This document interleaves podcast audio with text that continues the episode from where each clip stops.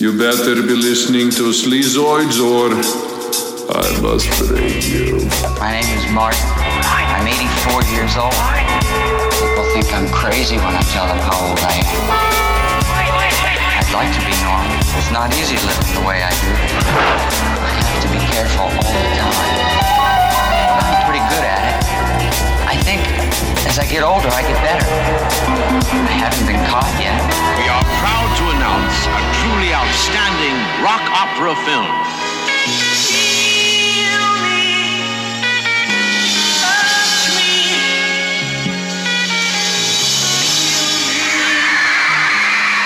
Hey everyone, welcome back to another episode of Sleazoids, the podcast where we go down the rabbit hole of 20th century genre fare from the most influential canon classics to the trashiest exploitation films we can get our hands on and invite you to tag along in helping us create a canon of sleaze. Each week is a double feature grindhouse style where we discuss two films loosely related by subject, genre, actor, filmmaker, or franchise, and along with our honorary Sleazoids, which you can become by subscribing on Patreon. We're taking revenge with our boy Clint Eastwood next week, so join the sleaze. we decide on all the official ratings and rankings for every film that we cover. Patreon subscribers also get an honor shout out and two bonus episodes every single month, which we have been doing for uh, over three years. There's something like 90 plus bonus episodes, as well as our Yeah. bonus transmission series where we talk about new release genre films, um, which are still coming out, hopefully, for the foreseeable future. Um, so if you haven't made the jump yet, patreon.com slash podcast, recommend doing that. Uh, speaking of which, we do have a bunch of people who made the jump this week, uh, including uh, Robbie, Shane Gray, uh, Riley Pelling, who actually upped uh, his pledge from the five to the ten dollars a month, who's joining us now for the month uh, virtual screenings we do monthly. Nice. Um, which we do live for people and for anyone who has been asking for it. We had a couple people asking for it. We now also record all of those live recordings for anyone who can't make them at the scheduled time, and we post them up uh, for the ten dollar patrons too. So if, if you happen to miss one, you can still always go back and watch them. So thanks to Riley for for doing that and for showing up. Um, we also had Wesley O'Connor sign up, uh, John Brennan. And I think that's everyone for this week. So thanks so much Awesome. to you guys. Hope you guys are uh, enjoying all those bonus episodes. Uh, Yeah, that's thank the you. one plug for the week. The other plug, as always, is Apple Podcasts. If you guys are listening on Apple Podcasts, and I see the stats, I know that you are. I see you right now. Scroll down to the very bottom. Uh, give us a good old rating and review down there. It helps us climb the ranks and find new listeners. And then the very last plug is merch. Uh, if you guys like the uh, poster art that local, uh, based out of Toronto horror artist Trevor Henderson did for the podcast, you can get that put on anything you want. Uh, you can get it put on a shirt, a hoodie, uh, a notebook, a pillow. You can just get a poster if you're uh, interested, like Jamie and I have in our own places. Looks great. Yeah, there. If, if that interests you at all, there is a link in the description for that, or also at sleazoidspodcast.com. All right, I think I think that's our intro, right? I You're did it. yeah. Welcome back. Welcome back to another week. Uh, as always, I'm your host Josh Lewis. Joining me also, as always, is my co-host. Jamie Miller, welcome back, everybody. Welcome back. I think um, two weeks ago would have been the last time uh, you folks would have heard from us, and we would have had special guest, returning guest from the Struggle Session podcast, Leslie Lee, on to uh, talk about in in. Uh, uh, to, to time with the release of the sort of legacy sequel quasi remake. I haven't seen it yet, unfortunately, Yeah. so I can't say. Uh, to talk about the original Candyman from 1992, directed by Bernard Rose with with um, Tony Todd and Virginia Madsen, which was a lot of fun breaking down um, with Leslie and how just absolutely gorgeous and sort of thoughtful, and in terms of uh, uh, craft, how beautiful that film is. Absolutely. And then we paired it with uh, Tales from the Hood from 1995. We kind of talked about uh, 90s uh, horror that took on sort of uh, social commentary and, uh, you know, very specific to the um, black community in America. And uh, Tales from the Hood, especially, is crazy good. And uh, we made a, yeah. I, I think we made the case for it that it should be considered one of the best horror films of the 90s. Oh, yeah. And absolutely is one of the best uh, anthology, like horror short um, films uh, that I've yeah. that I've ever seen. Yeah, without a doubt, one of my favorite anthologies of all time. So, highly recommend. yeah, so if you didn't listen to that episode again, uh, any podcast listener of choice, that was uh, the free episode two weeks ago, and then last week we did uh, the patrons. They voted on, uh, you know, they they vote on an episode uh, once every two months, and we we hit that episode once again, and you guys voted for a uh, T- Tony Scott double feature from the 90s of Last Boy Scout from 1991 and The Fan from 1996, which is Tony Scott taking on two of the most absurd, sort of quasi action thriller comedy screenplays uh, that you know existed in the world at the time and just directed the absolute shit out of them. yeah, yeah. The two, two of the most wild films, and uh, specifically with Last Boy Scout, and I mean this in a good way. One of the dumbest movies I've ever watched, and uh, once again, I mean that as a compliment. Yes, Tony Tony Scott, um, unbelievable filmmaker, and in the '90s he was really on one. Uh, you know, adapting Shane Black, and then also working with De Niro, and basically Yeah. making a version of the King of Comedy, where D- the De Niro character is just very into baseball, and um, he likes stabbing baseball players uh, to the sounds of Nine Inch Nails. So if that sounds appealing to you at all, uh, the fan 1996. That was last week's bonus episode. Go uh, listen to that. yes. But this week, moving on, we have uh, a very special guest joining us. Many of uh, our listeners, I'm sure, are going to be familiar with him because he is an actor in uh, such films that you might have heard of, like Wes Anderson's Moonrise Kingdom, Jim Woo. Jarmusch's uh, Paterson, which was one of my all-time favorite films. Uh, I, I think I put it on my top ten of the uh, 2010s. Yeah. And also, uh, he is uh, in a film that you can watch that's out right now called It Takes Three, and that is Jared Gilman. Jared, how you doing? I'm good. Hey, thank you for the intro. Uh, happy to be here. Um, yeah, I'm excited uh, to talk about uh, the two movies that, that we watched. Yeah, well, th- th- that's that, that's maybe where we should start because normally, obviously, we have Okay. the guests pick the double feature, but um, you know, the, Yeah, we, I, like, sent we, a we were discussing list. a double feature that you wanted to do, and and uh, we were kind of like uh, these movies were things Jared wanted to watch. That was the double feature this week. Yeah, it was just like yeah, I just because like I have a huge ass watch list on my IMDb, on my private IMDb, and it's like every time I do one of these, I always feel like I, I want to just like it's like the perfect excuse to just like inch away at it, and then you know because then at least I'm like watching something and then talking about it with people. So yeah, yeah, yeah. Uh, no, well, well, what, what what what films are we talking about this week? So, uh, uh, it was funny this whole process. I sent you like a whole list, and then you picked. And I guess, well, you know, you, you, you did choose the, the films, but but but they were from my watch list.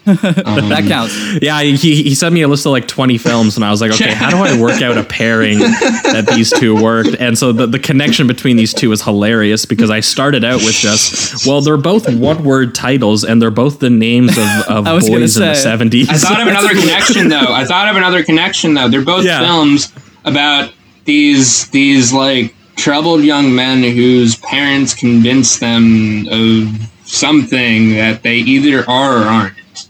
Yeah. That's true. Like, these, are, these are both definitely sort like quasi coming of age 70s films done in like a very specific kind of genre context, and definitely both deal with abusive parents mm-hmm. or Oh, yeah. abusive families in, in, in mm-hmm. a way.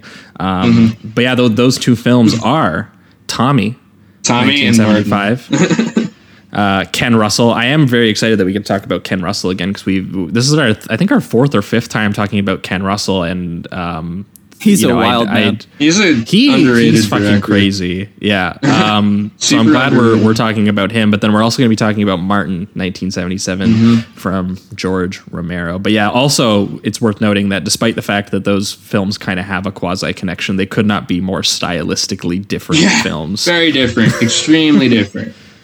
But but yeah, both enjoyable. I mean, you know, both very good. I, I thought they were both like, Definitely. great movies. I, I was uh, very cinematically satisfied by, by by the end of both films. Yeah. Um, Hell yeah. Well, I'm excited to uh, jump into it. So let's let's Yeah. start off here. We're going to do chronologically. I think we're going to start off with Tommy. Director Ken Russell and producer Robert Stigwood have made a film of Tommy. and assembled some of the greatest names in music and the cinema.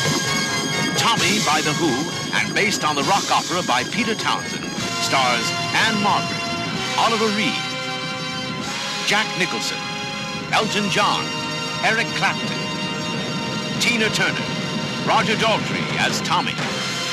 Don't miss Tommy, the film. Your senses will never be the same again. All right, we are talking about Tommy, the 1975 uh, uh, British uh, satirical fantasy drama rock opera film. That's right. Written and directed uh, by Ken Russell and uh, based upon The Who's 1969 concept rock opera album. Tommy, about a uh, psychosomatically deaf, mute, and blind boy who becomes a pinball champion and a uh, religious messiah in the UK. The UK seems like a crazy place. Yeah, man, the LSD was I'll strong confess. with them when they were coming up with this uh, concept. Good lord. Yeah, well, and and and it, worth noting again, this is directed by uh, Ken Russell, who's someone we've talked about on the show before. We've talked about The Devils, which is one of our Great probably film. our favorite films that we've talked about on the Oh, yeah. show, and one of the most unhinged depictions of the Catholic Church's relationship to politics and violence and Yeah. sexual oppression and all kinds of stuff. But we we've also talked about.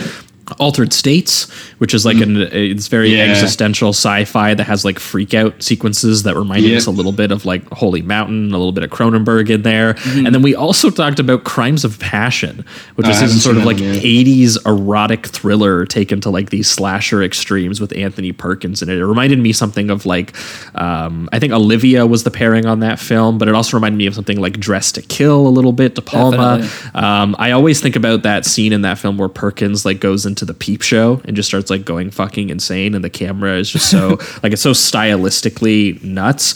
And it was funny that it, that craziness of Crimes of Passion that he got to in kind of like the '80s. That is more what this kind of reminded me of in terms of the sort of like bombastic, crazy, uh, like glam surface Yeah. um, of this movie. But it's crazy because it came out like you know shortly after The Devils. Honestly, like this is like a mid '70s film and i was sitting here thinking more of sort of like ken russell's 80s even though you know i won't say that the devils was like a chill film by any means it's very frenzied and and and Yeah, but it, it's, erratic it's in its own way it doesn't.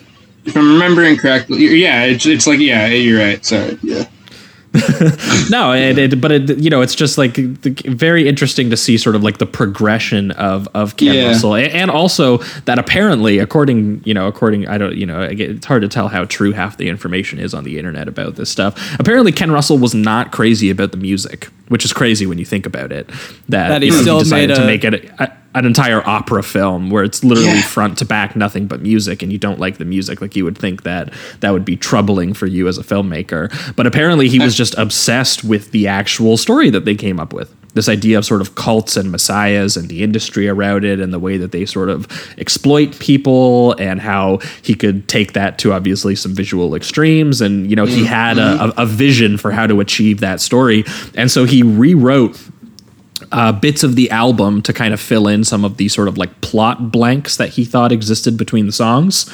And he worked with Townshend from The Who um, for basically like a year on this screenplay, trying to, you know, just get it to like kind of work perfectly. And also, he changed the time period, obviously, because I think the songs are the First World War and this one was moved to the Second World War. And so there, there's a couple things. And I think he did that just so that by the end of the film, he was in the 70s. He was in the modern day. He really wanted to Right. to comment on the now a little bit in terms of you know sort of you know uh, religion and commercialization and cults and things of this nature.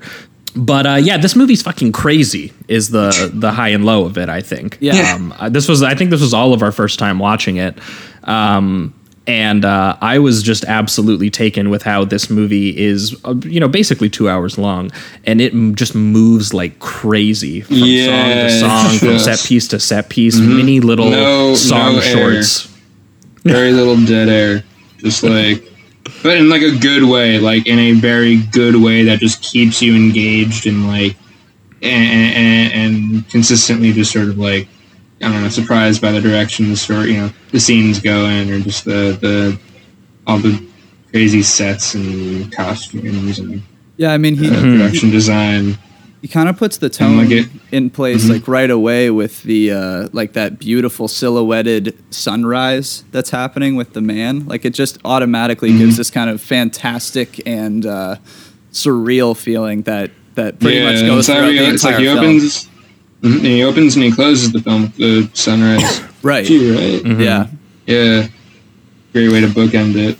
Yeah. But also- Absolutely. well, well yeah, because by, by, by the end too, you know, again, it's a very visually accomplished film, obviously, but Yeah. also like by the by the end, like that that arc is like very clear of how Yeah. the movie opens on kind of like this, you know, this real beautiful mountainside picnic where this the, there's these couple, you know, making love next to a waterfall, and they're about to, um, you know, obviously conceive of this kid Tommy, and then the father goes, you know, goes gets called to war, and there's this whole thing where like literally their their love is interrupted by this war zone, and their house is on fire, and they're literally like running from their house into the the like rubble and like there's like people trying to put out the fire on their house. And you know she's she's hearing um uh bombs being dropped while she's in like a bed that's also like a cage.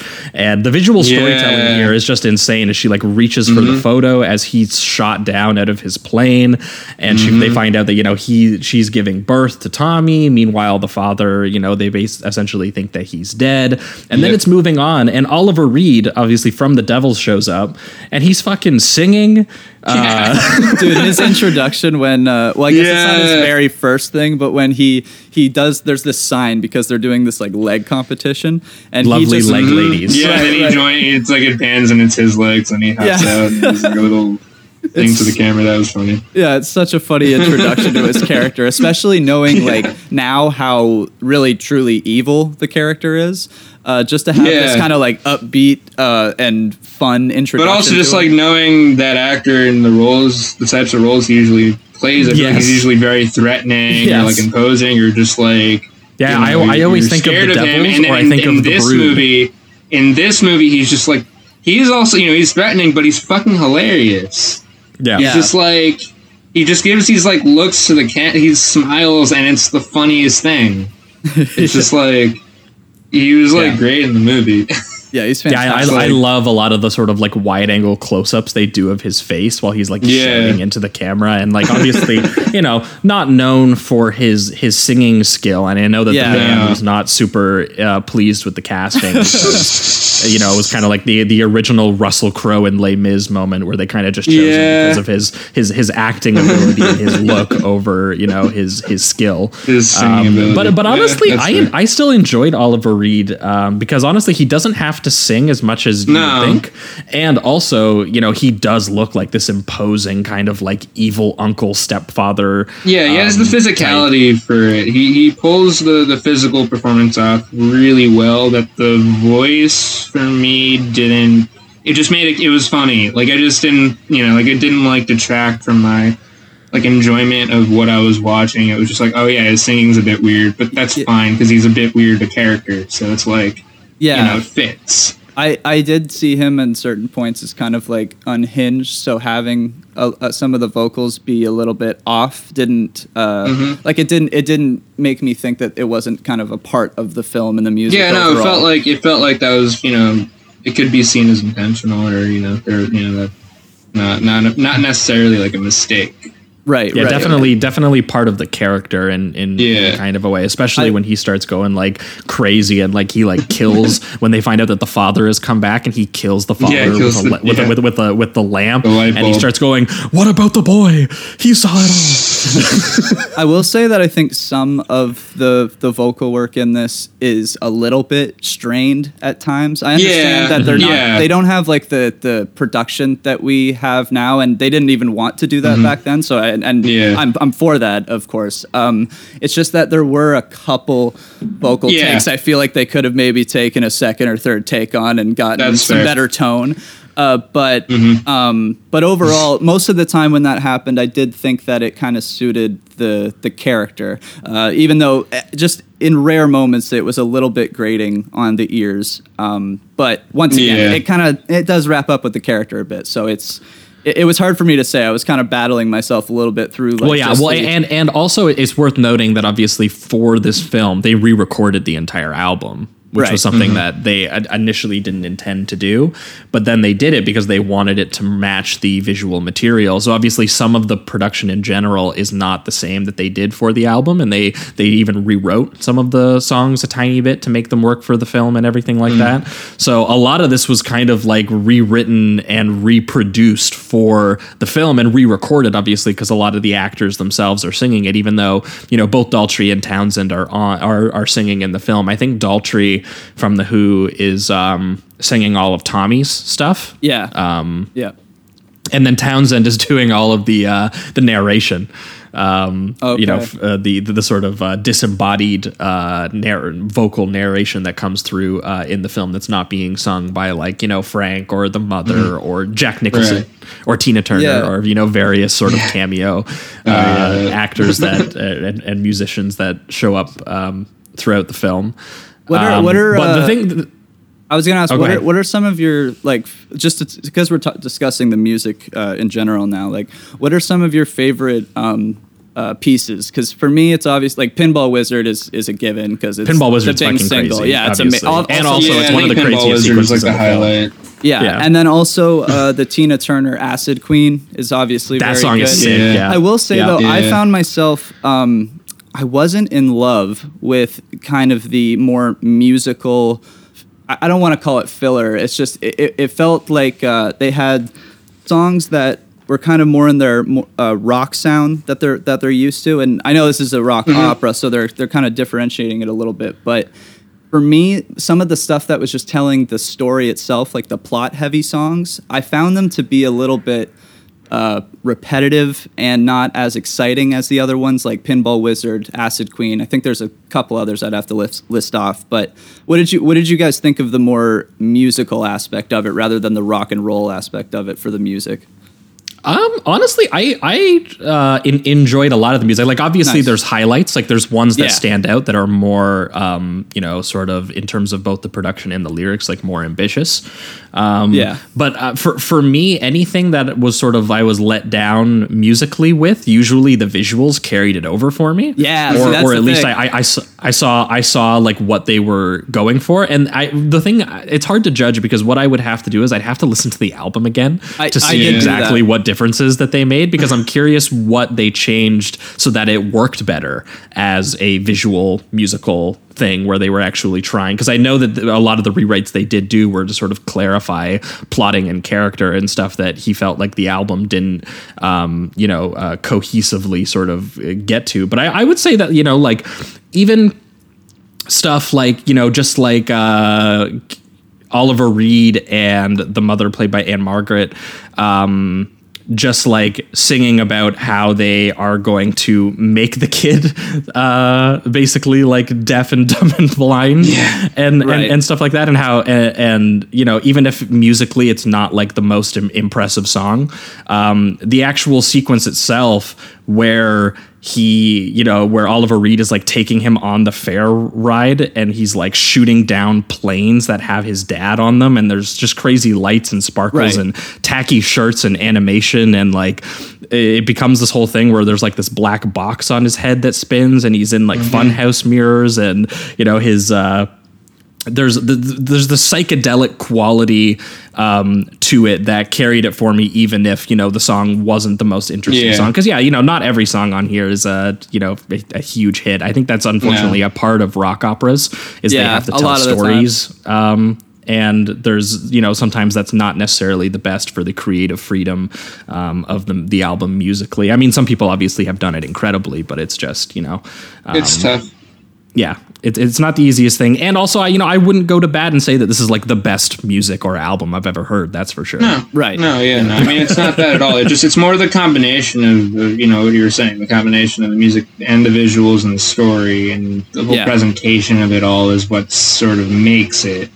Uh, like if you take any element individually, probably you could find issues and imperfections, but because it's it's just it's presented in like this Yeah, yeah, and- and- and- the and I- I like some of the- and Yeah, and, and I- I like visually some- engaging way. It just it saves the whole thing and it makes it like a fucking awesome movie. Yeah, well, and I, I also really liked some of the um, repetitive qualities that I think Jamie was talking about a little bit. Like some of the ones, like for example, um, where you know they, they find out that you know they actually did you know through the psychedelic sequence actually fuck with Tommy's senses, and they basically like destroyed him, and he can't see and he can't hear, and Yeah. They kind of deal with the guilt of that because the reason they did it obviously was they wanted to cover up the murder that they committed which by the way is one of the big changes from the album to the movie um, is that i think the father comes back and kills frank but ken russell wanted this to be a little bit more of a darker thing where the parents are more culpable than on the course. album. Uh-huh. So he so he made it where frank kills the father and the mother was actually more complicit in the killing as well. Right. um, Right. so that you know there's a lot more guilt for the mother character when you get to her big sequence. But like the early uh-huh. sequences that are just straight up musical numbers pretty much where you know she, where they're talking about how tommy doesn't know what day it is or what jesus is so how can he be saved? And they're you know they're dealing with this mm-hmm. contradiction of like how are you you supposed to be part of the world and one with the world if you literally can't engage with it or sense it in any way? And there's a party Yeah. there's this whole party happening around this kid who can't see or hear anything. And the mother's going and uh and Oliver Reed are both going Tommy can you hear me?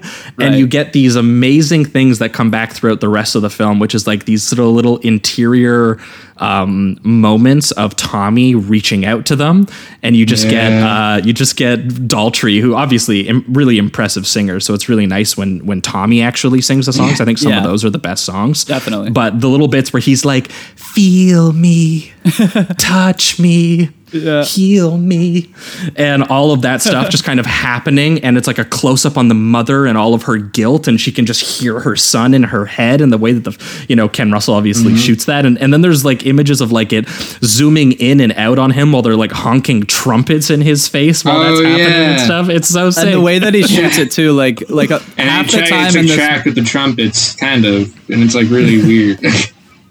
like half the time in this movie too, Daltrey is just staring into the camera. So whenever he's doing stuff like the touch me, feel me stuff, it makes it also seem like he's directly singing to you a lot of the time, mm-hmm. which just Yes. gives this weird, surreal feeling of like you're a part of this crazy adventure. Yeah, yeah, and, and and then obviously too, you know, there's I think some people, you know, I think that some people think that obviously the the movie is a, a little bit too long and takes a couple detours, but but for me, I also found a lot of the detours just like really delightful. Like again, you get Tina Turner trying to cure him with acid. Uh, you get this amazing part where. Um, they they go to uh, Eric Clapton's rock and roll church, where uh, he has started a cult uh, about the uh, uh, basically in regards to Marilyn Monroe. Yeah, and there and there's like their Jesus statue is of her doing the skirt thing with the wind. yes, yes, and there and there's like shots of like the mirrored upskirt stuff, and they're Yeah. like kissing her feet, and then there's rack focus on the reflections uh, of Yeah. of her on top of like Eric Clapton's guitar playing and stuff like that.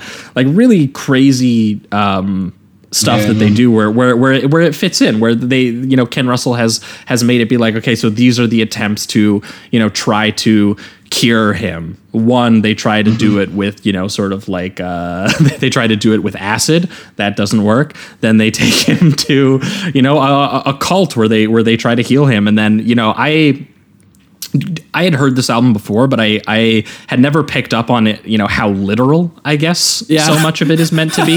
Yeah, Um, and so watching it literalized in such a crazy style like this, I was like, it, it, it took me a while to come around and and and realize that this whole cult thing was actually going to come back, Yeah. um, because of the kind of journey that it that it takes you on. But again, some of the imagery that they they came up with for this of like Tina Turner, like giant close ups of like her lips quivering while she's performing, and then she's like turning into like a like a giant like uh, uh d- syringe filled with like mysterious red liquid. It's that like an turns Iron into Maiden. An Iron Maiden. Yeah, it's so crazy. wild.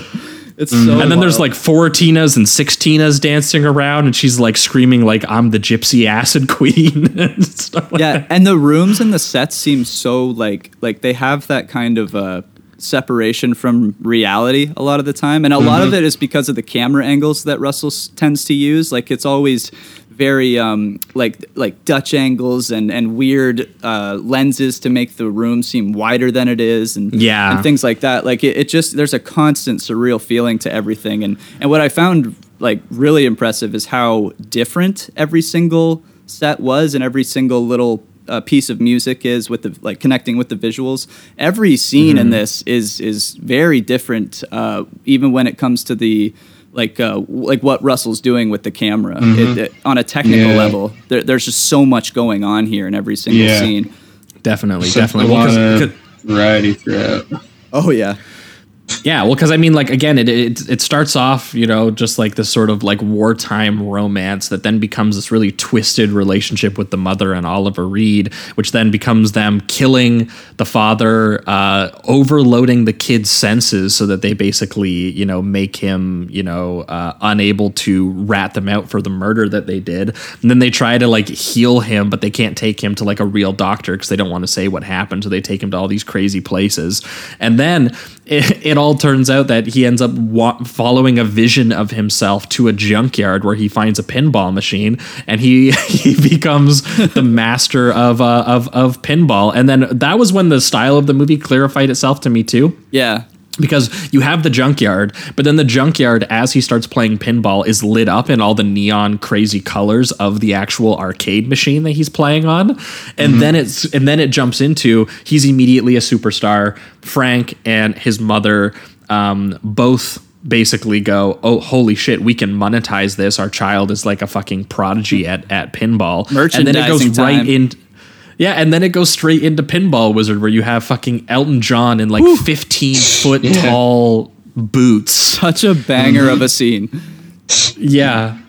Crazy. Well, and, and, and all of the style just replicates like the shiny little pinball hitting all of these various shiny reflective surfaces and crazy lights. And the the actual sequence itself is basically the same thing, but like on a stage. And just Elton John just belting down at Daltrey, who just can't see or hear anything. So he just like he's staring into the dis- Yeah. distance. Elton John just looking down at him from his 20 foot boots, screaming. It's fucking crazy. And then all the mm-hmm. different like spinning shots through the stage, and you know they actually have the Who as the backup band, like shredding their guitars and smashing shit. Yeah, to, in true Yeah. Who form, which was very awesome Yeah. to see.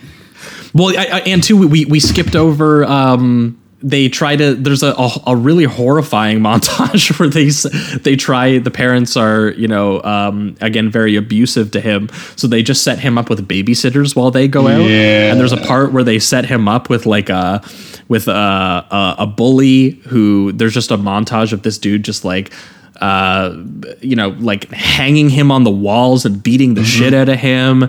And then they have um, who who's the uh, Keith Moon Yeah. shows up um, as Uncle Ernie, who Yeah. is is like literally just like this child molester. And they have like a whole sequence where that happens. It, it, And he's and talk about like sets, like that yellow house, room, hallway, all that was like very just like effective, just Yeah, weird and eerie. yeah, very. yeah, yeah, and and, and and and and you have them, you know, the mothers singing about, "Can I? Do you think that it's okay to leave him with this baby babysitter?" And Oliver Oliver Reed's just like, "Yeah, I think it's all right. Yeah, yeah, whatever, do it." I wouldn't think the, about the. The cousin, the cousins, like got like this Nazi uh, iconography um, on him. He's putting spikes on the toilet seat. Um, He's uh, the most sadistic psycho school bully that you've you've ever seen, or maybe that's just again what living in the UK is like. I've seen those Alan Clarke movies about British borstal schools, so this just might be what what living there is like.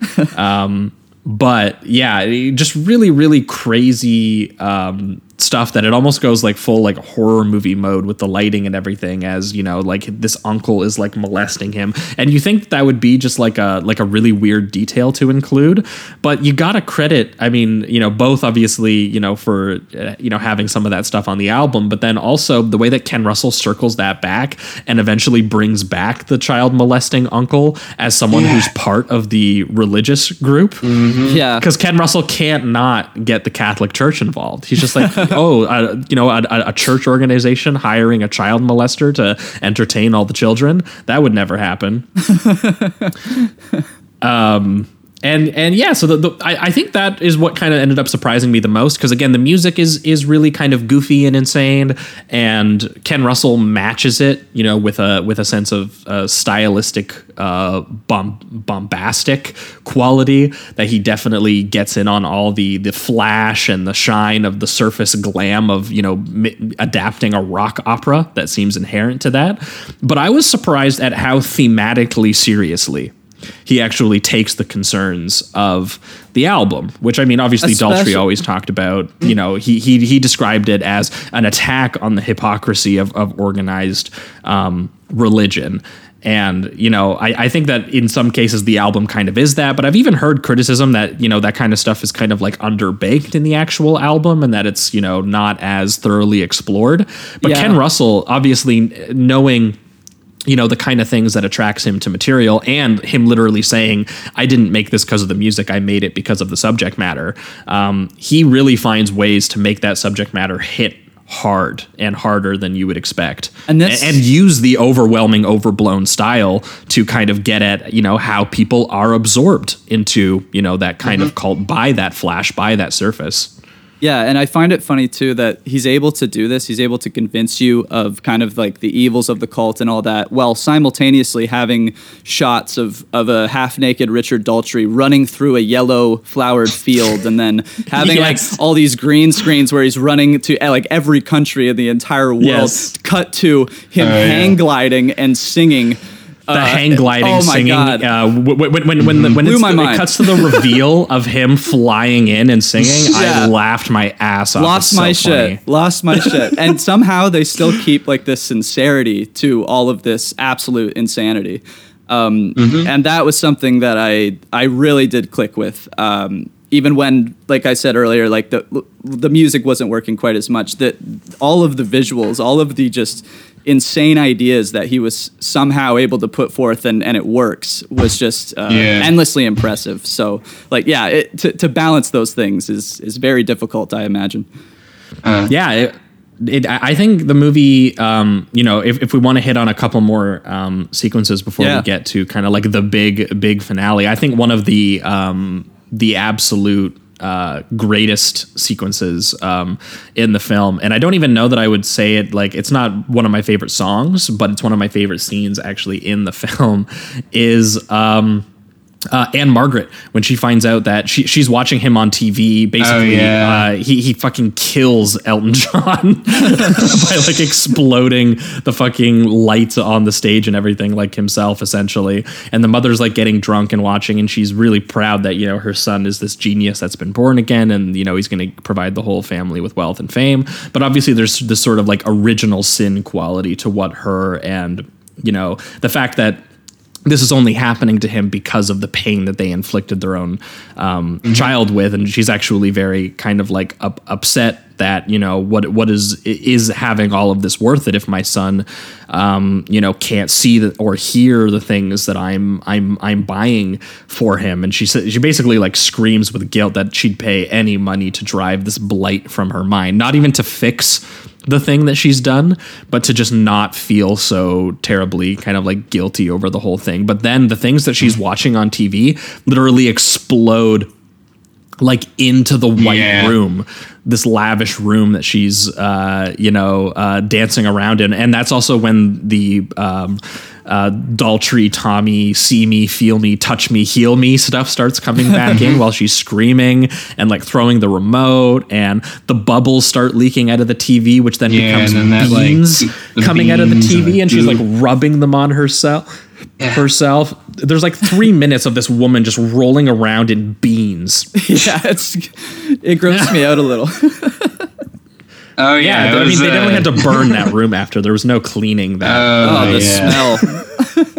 Yeah, that must have been a very memorable day on set for a couple days. I don't know how long. So, yeah, beans all over the white room and the art and the, the the mirror and the bed, and she's just like fucking rolling around in it, like fucking really, uh, really gross stuff. And apparently, uh, came from the fact that one of the Who's albums that was called the the Who Sells Out.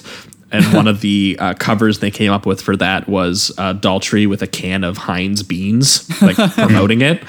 So they were like, for some reason, Heinz beans was considered like selling out or commercial. So that's why it comes through the TV. It's, so it's it's literally the the, the commercial qualities of of her wealth uh, coming through the TV and literally like, drowning, drowning her, in her. beans. Yeah, consuming her.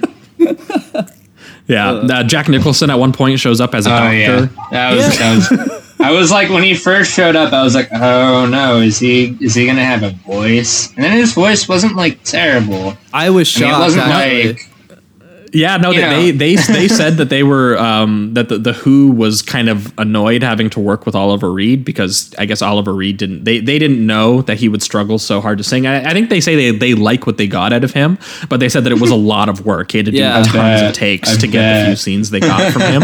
they said when so they were annoyed when Ken Russell also cast Jack Nicholson. They were like, you he shows up for his like another one scene and he sings perfectly okay. Yeah, and then they actually came in and they basically did it in a take. They were like, "Yeah, Jack Nicholson can actually sing." They were fine. yeah, I was shocked because I've never heard his voice, and I don't know if he's Yeah, ever really neither. recorded anything else. So, but yeah, he he can carry a tune. I was pleasantly Mm-hmm. surprised. Mm-hmm. Mm-hmm. Mm-hmm. Um, but yeah, they, they basically you know confirm what we've known this entire time, which is that you know there, there's nothing really physically wrong with, Right, with yeah, Tommy. It's yeah. it's you know a sort of mental and psychological state that his, his parents have have have put him um, into, and um, eventually he he does get healed because the mother like you know confronts him in in the mirror and like throws him through the mirror and he has that big awakening sequence where he's coming in on the hang glider and he's running he's he's running through the the oceans and the mountains and the skies and you know ev- everything like that Yeah. um, and he's been delivered um, from from silent darkness uh, into the, the the brand new world where he has found enlightenment um, no more locked doors or stifled screams. I think he sings at one point. And what he has felt, what he has discovered, it's even bigger than pinball, even bigger than pinball fever, which is Can you the imagine? that you know, which is the thing that that made him rich. But now he wants to be Christ. and he throws away, you know, he throws away all of his mother's material things, her necklaces, her bracelets, her her rings, and there's headlines: "Tommy speaks, pinball, Jesus," and he's got photo shoots and mansions, and you know, he's he's the new um, Messiah that young girls go to his concerts I and love- they have photos plastered of him everywhere. I love his poster because he's like hugging himself, and then he's got the halo above him and all that. Yes. it's so just like like ego driven, and it's it's it's fantastic. And then the shot of the the girl when it's showing like his fandom taking over, how she has a wallpaper that's just his face over and over and over Yes. again. Oh yeah, it's just oh, some really yeah. good. I was like, oh my god, that whole sequence, that whole sequence with the little girl. I was like, where is this going? Where is this going? Where is this going? And then the It's second uh, that that uh, Oliver Reed just like kicks her in the face, I was like, oh okay.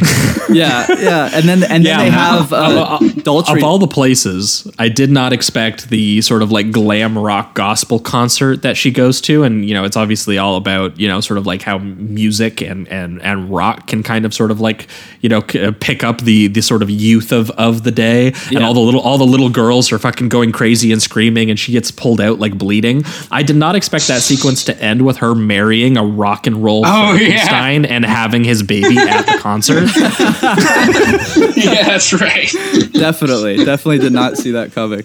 I love, No. by the way, I love Daltrey's microphone. The fact that it's a crucifix that turns into a microphone as he's Yeah. carrying it. Just, just these small little prop details in there too are fantastic. Well, yeah, on and- stage. Well, And just I the was whole gonna say- crucifix T imagery. Yeah, I was gonna say, did, did you notice that it's literally a T for Tommy with a Yeah. pinball on top of it? Yeah, that's like yeah, that's the, the humor of it. It's just like it's, It's so using his good. like things, but also creating a religious imagery out of it. yeah, yeah, Yeah, well, and, and th- then he starts rounding up like frustrated workers and you know people who are returning to crime, and he starts you know trying to give them all a place place to live uh, through through his uh, his uh, vibrating sensations is how he describes them. um, you'll you'll feel him coming. And he, he brings in milkmen and bakers and little old ladies, and he invites them all uh, into the house. And Oliver Reed's going, "There's more at the door. I can't contain them all." There's so many Um, extras but- in this too. Like the in the background as he's going, like he's walking through the, uh, I think like the courtyard or the front yard of the house, and there's just so many people in the background, and it's just it just feels very uh, massive in scale and elaborate. It's it's great. It's like really used the hell out of. I, mean, I think I read five million dollar budget. I don't know how accurate that is, but like, Okay. I mean, Yeah, the movie looks incredible. yeah, Yeah, it looks absolutely. like it. You know, it looks like it has a lot of production value to it. Oh yeah, Yeah, they, they did some really great location work, but then they also built, um, you And know, then like the, the all some of the holiday camp stuff. And I, I love that moment where, because early on in the film, when you're first introduced to Frank, they meet him on like a uh, like a vacation thing, right? And he basically says that he his dream is to like literally just start up like a camp. Like he loves the idea of everyone just like hanging out and being a family. It's like the only sort of like redeeming quality he has is that he has this dream of this camp. Right. And when when when he finally realizes that he's going to get to build that camp for Tommy because they need more space for the people, and Oliver Reed just gives like the biggest smirk in the world. And he's just like he's going to get that fucking camp, and now there's going to be, you know, he's going to sell teas, he's going to sell vinyl, you know, he's gonna, you know, they, they've started their own cult that's just like the Marilyn Monroe one, where everyone went to. Um, try and heal their relatives by touching the Marilyn Monroe statue that didn't work. And my favorite detail is that it's literally the same fucking people who go to the Marilyn Monroe cult and didn't get healed. They're the ones showing up to the Tommy cult now. This'll work. Uh, who are all like waiting in line in the wheelchairs and stuff like that. And that's when you also get like Uncle Ernie playing the piano for everyone. And you're like, no, why is the child Yeah. rapist? Like, uh, It's like his Uh, piano here- or whatever.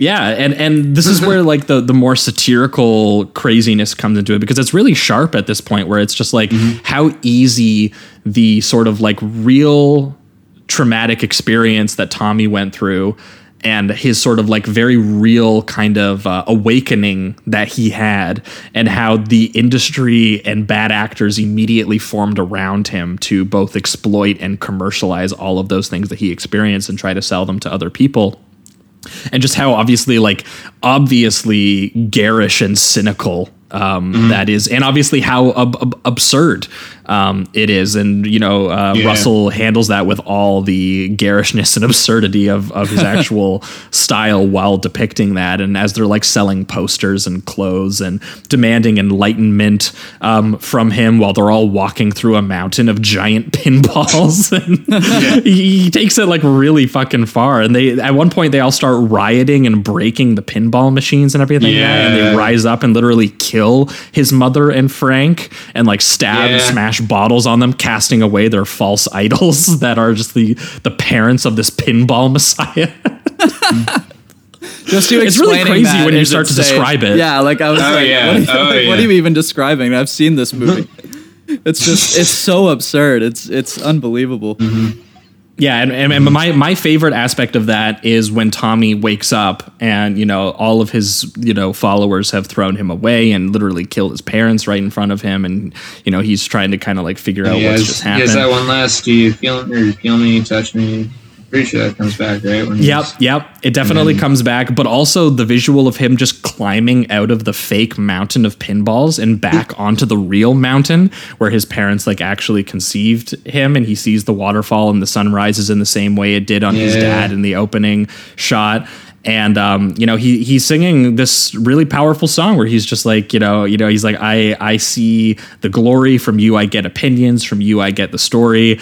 Uh, listening to you, I get the music. Gazing at you, I get the heat. Following you, I climb the mountain. I get excitement at your feet.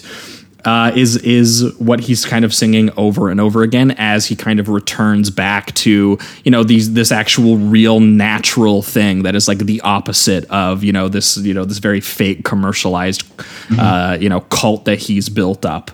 Yeah. Um, and yeah, it, it really like comes full circle with you know um, uh, everything that kind of came um, before it, and, and he he returns back to you know this this actual you know this this real place where real love happened. after all of that craziness that he's been on where you know his his parents then you know uh, uh, abused him and exploited him. And then you know he became you know the uh, this 1970s uh, Jesus Christ. Pinball, of Jesus. That's Yeah, what it and- should have and been all of called that, right uh, there. all of that I think uh, really really works, and I think that Russell again, um, you know, the way that he depicts that as this visual odyssey, that he, it's very dizzying, and he sweeps you along and kind of takes you on, um, you know, the same kind of. Uh, journey that the people who get swept up in that kind of thing go on. I, I realized later that like the whole middle section is just you getting swept up into the kind of bombastic commercial qualities um, that uh, you know they they use to get the audience he gets in the first place. And Ken Russell even described it that that was an intentional thing that he wanted to do. That he was like, this is going to be my most commercial film, um, and it- it's about you know commercialism. And he was like, that's Yeah. exactly why I wanted to do it. And I mean, yeah, I think that's also why it works so well is because it all like it, it's bombastic, but it's bombastic with like a point.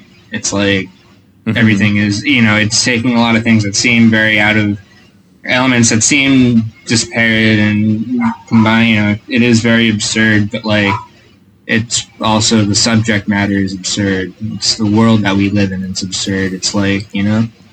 Yeah. I like just the, the nature of celebrity now, like you know, like the way people blow up and, and get big. It's like it might as well just be playing pinball, you know. yes, yeah, definitely. If anything, Yeah, nowadays I'd prefer pinball champions to be the celebrities.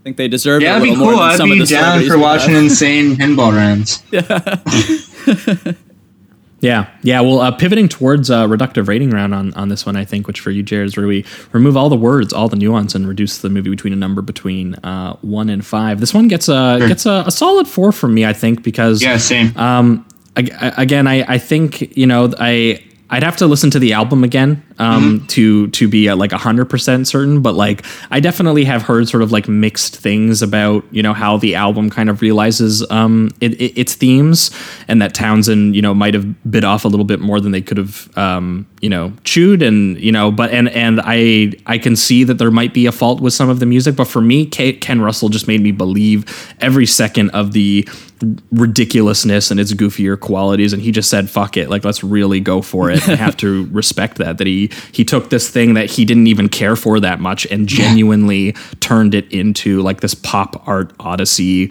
um, kind of thing that might even realize the themes better um, and Yeah. you know re- re- revealing how easy it is to be absorbed by commercial surfaces and you know, uh, with the style just getting so um, inventive and psychedelic to the point of, of exhaustion and just fanatically overblown, and while also never losing sight of these, you know, very tough themes of, of, of abuse and religion and exploitation and commercialization and, you know, replicating all of those experiences through. Um, the style. And yeah ultimately i was quite surprised. I i you know i'd heard about this film and i had seen that it's not like one of ken russell's most beloved films by any means. But i was like surprised at how genuinely it explored through real opera Yeah. the experiences of you know uh, you know uh, taking real uh, suffering and, and exploiting it and commercializing it and how that relates to religion and everything um, Yeah. and and some of the details obviously that that he included um, throughout that and some of the ways he depicted through horror almost uh, the various ways that you know the, the parents mistreat the child and the way that the child gets turned into this you know this this mythical celebrity image that people latch onto it's it's all very well done Yeah. Yeah. Um, yeah, I would I would agree with with all of that. For me, I guess I'm I'm right now at that like extremely high three. Uh, that just doesn't quite break the four for me yet. But it, really, what it is is it's the music for me. Uh, it's not that I dislike it in any way. Uh, the hits are awesome. Like when it hits, I, I really enjoyed it. Like, like like I said, Pinball Wizard, Acid Queen are two ones that really stand out to me. Um, it's just some of the the more musical numbers where they're doing more plot stuff that I just kind of uh, I wouldn't say I tur- I turned off because the visuals are just so impressive throughout the entire film. Like uh, like Ken Russell really brings this uh, to a to a higher level uh, than I think it would be. Um, it's just that when a movie is a musical, uh, it's it's really hard for me to fully engaged if I'm not also fully engaged with the music. But that being said, I'm definitely going to revisit this um, because I think I'm going to take to it better the second time, just knowing all of its context and, and what Russell was doing. Um, a couple of things I just wanted to mention that I thought were interesting was that uh, Mick Jagger was actually going to be the Acid Queen, uh, which Oh, I think would have been a really interesting um, take just vocally. I think Tina Turner ended up being the better choice in a way, but yeah, like, I like her good. more, but, Yeah, but yeah, it- it's an interesting choice for sure. and it's funny too because the I guess one of the reasons he didn't get it was because he insisted he wanted to have three of his own individual songs. So uh, Jagger's ego got in, into play there a little bit, uh, and apparently also Tiny Tim was set to play the Pinball Wizard, which got to Elton John. And I don't know if you guys have heard Tiny Tim's voice. But he's famous, right? He's yeah, he's famous for the uh, what's that movie? I think it's the um, Insidious, where it's like that that ukulele song and it's got the high pitched vocals. That's really creepy. That's Tiny Tim. So I just can't imagine him doing Pinball Wizard, but that would have been something to see. Um, Uh, yeah, for for, for, I- for for some Something Tiny about, like, Tim it's at like the something at the movies experience, the- people need to check out um, uh, Blood Harvest, 1987.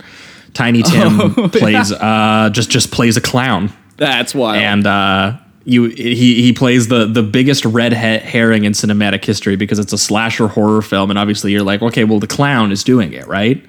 um, but I won't I won't spoil it, but yeah. nice.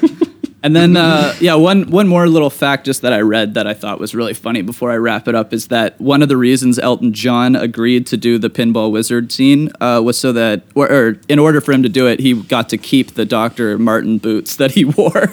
Because that dude Hell just yeah. has such style. So yeah, for now it's going to be a, a high three, but I really do think this could uh, this could get the upgrade on on a rewatch because I love Ken Russell's direction in this. Mm-hmm. Um, it's unbelievably insane uh, in the best possible way. So yeah, Yeah, for for you, Jared, I think you already said, but uh, four. Yeah, like I kind of just commented. Yeah, like I would say for me, I think I already rated it on Letterboxd, so it's like a four for me. Uh, just because I thoroughly, thoroughly enjoyed it. I was very captivated by the visuals. I was, uh, I guess, when it comes to musicals, I'm, I'm like, it, I think it's I'm at a certain point where I, I never really. I, this might sound weird, but it's also just my personal music taste. I never expect to like ever like the songs. I guess it Okay. like if that makes like I, I I just like I I if I'm watching I guess like a musical I'm gonna watch like watch it as a movie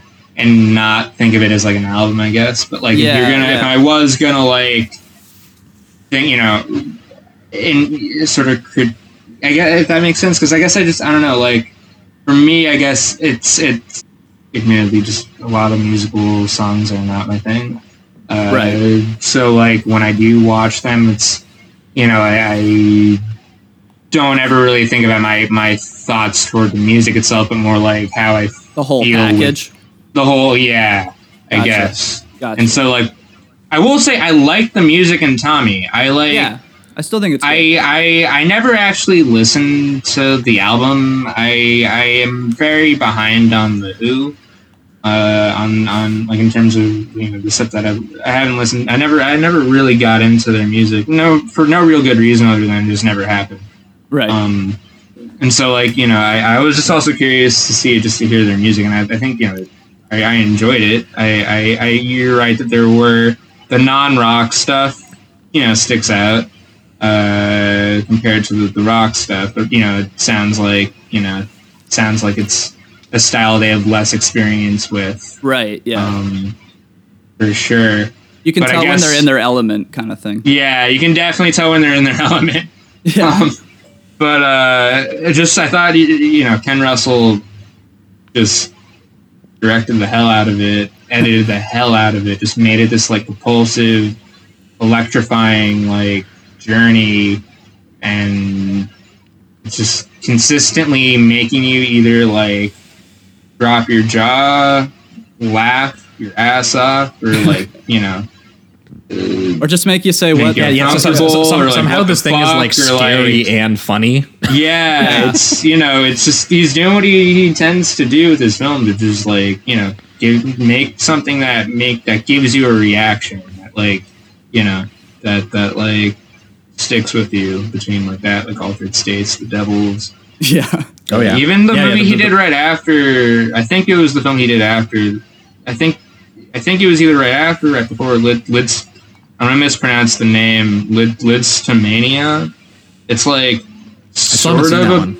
It's like an anti biopic because it's it's Okay. like a com- got a composer, but it's like Daltrey's Oh, that one also has Roger complete- Daltrey. Right. Yeah. completely anachronistic and just totally crazy and gonzo, uh, and and even more hyper like sexual. Um, awesome. And uh, it's just it's very over the top. It's it's like The, the- I- the I- tagline on the poster is "It out Tommy's Tommy." Oh well, I gotta watch that. Yeah, that's that's the next one. I'm Yeah, watching. I was I was watching Tommy. I was thinking of that movie a lot. Although I think I actually, I'll admit, I think I like Tommy more. Maybe because Interesting. on a dramatic level, it just engaged me a bit more than Lidstomania. But like Lidstomania is still a lot of fun and still very wacky and weird and worth watching.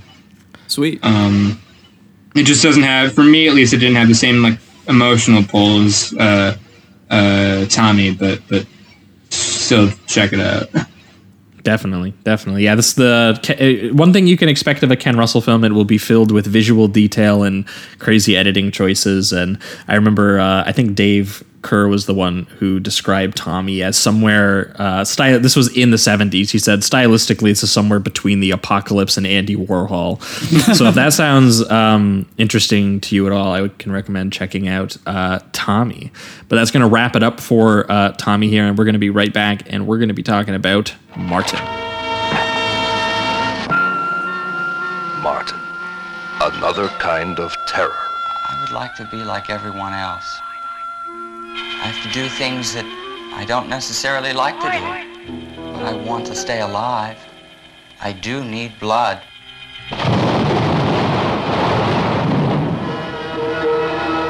From the director of Night of the Living Dead.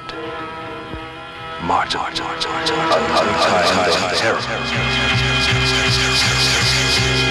All right, we are back and we are talking uh, Martin, the 1977 American uh, psychological horror film written and directed by George Romero, who I don't think we've talked about since we did. Um, we finished off our episodes on the. Uh, the Dead trilogy. I think the last Oh, time yeah. we talked about him was Dawn of the Dead and Day of the Dead, but we've also covered obviously Night of the Living Dead on the show. We've also covered uh, the Crazies, and actually uh, recently uh, we included him on the bonus transmission because there's so little things coming out this year. We're including his uh, his The Amusement Park, which recently Oh, was I need to released watch by, that. I need to Shutter, fucking which watch which that. rocks. Yeah, it's It's like good. fif- fi- it's 50 minute PSA on elder abuse that's just like shot as horrifyingly as one could and like as you could expect. It's like a it's like Yeah, a maybe I'll Twilight that Zone again. episode. I, I watched that today. Uh, today. Is I think the old man um, that's in this is also in in that as well. Um, the one that, yeah. that takes the kid The- in, or yeah, not a kid. you know what? You're, you're totally right. That is the same guy. I didn't even put that together until right now. But yeah, so the the the old man who gets abused at the uh, the the amusement park that that he goes to, which is just so funny. It's like all of the amusement park rides retrofitted to just like be uh, d- discriminatory against old people. They like steal all your jewelry before you get on rides. They they, they do bump bumper, bumper cars, cars. but but yeah, but if you if the old person crashes into a young person, they go, "Why is this person even allowed on the on on the road?" And like a, a cop actually comes and takes their license away and shit.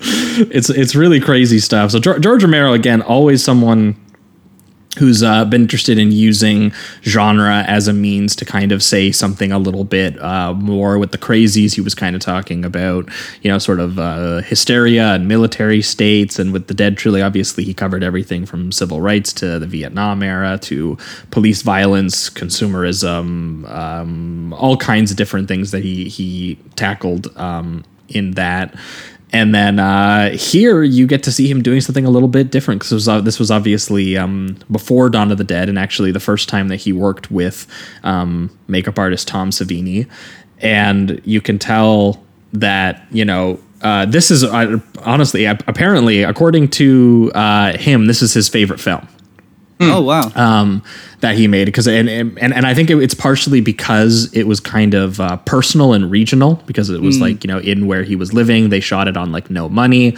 and uh, it, it- one of uh, the things I think he was always interested in doing, and I think he felt he did the strongest here. Was that he wanted to comment on genre? So for here, you see him kind of repurposing a horror myth, the idea Right. of, of vampires, this like very Yeah. classical thing that's existed since the earliest days of horror. Some of the, especially cinematic horror, you know, some of the earliest German expressionist stuff took a lot from those kinds of stories. And um, he wanted to move it into a very sort of like realistic contemporary um, class context. And I think that he was um, very successful. Here is what he had to say about uh, Martin, and I think why he felt a lot for it. Um, he said, Martin is designed um, so uh, th- that he's kind of being unclear with his wording here actually but essentially that um, you know supernatural monsters are part of our literary tradition and cinematic tradition. Um, and they are in to him they are you know expurgations of ourselves. They are you know something someone was inspired to do because of feelings that they had. They turned it into this mythical supernatural monster. Yeah. but you know so so they they are beasts we've created in order to exercise the monster from within us and he goes on to basically say that you know the whole point of his movie martin is you can't just slice off that part of yourself and then throw it away. And now it's this object that doesn't exist inside of you. It's a permanent part of who we are.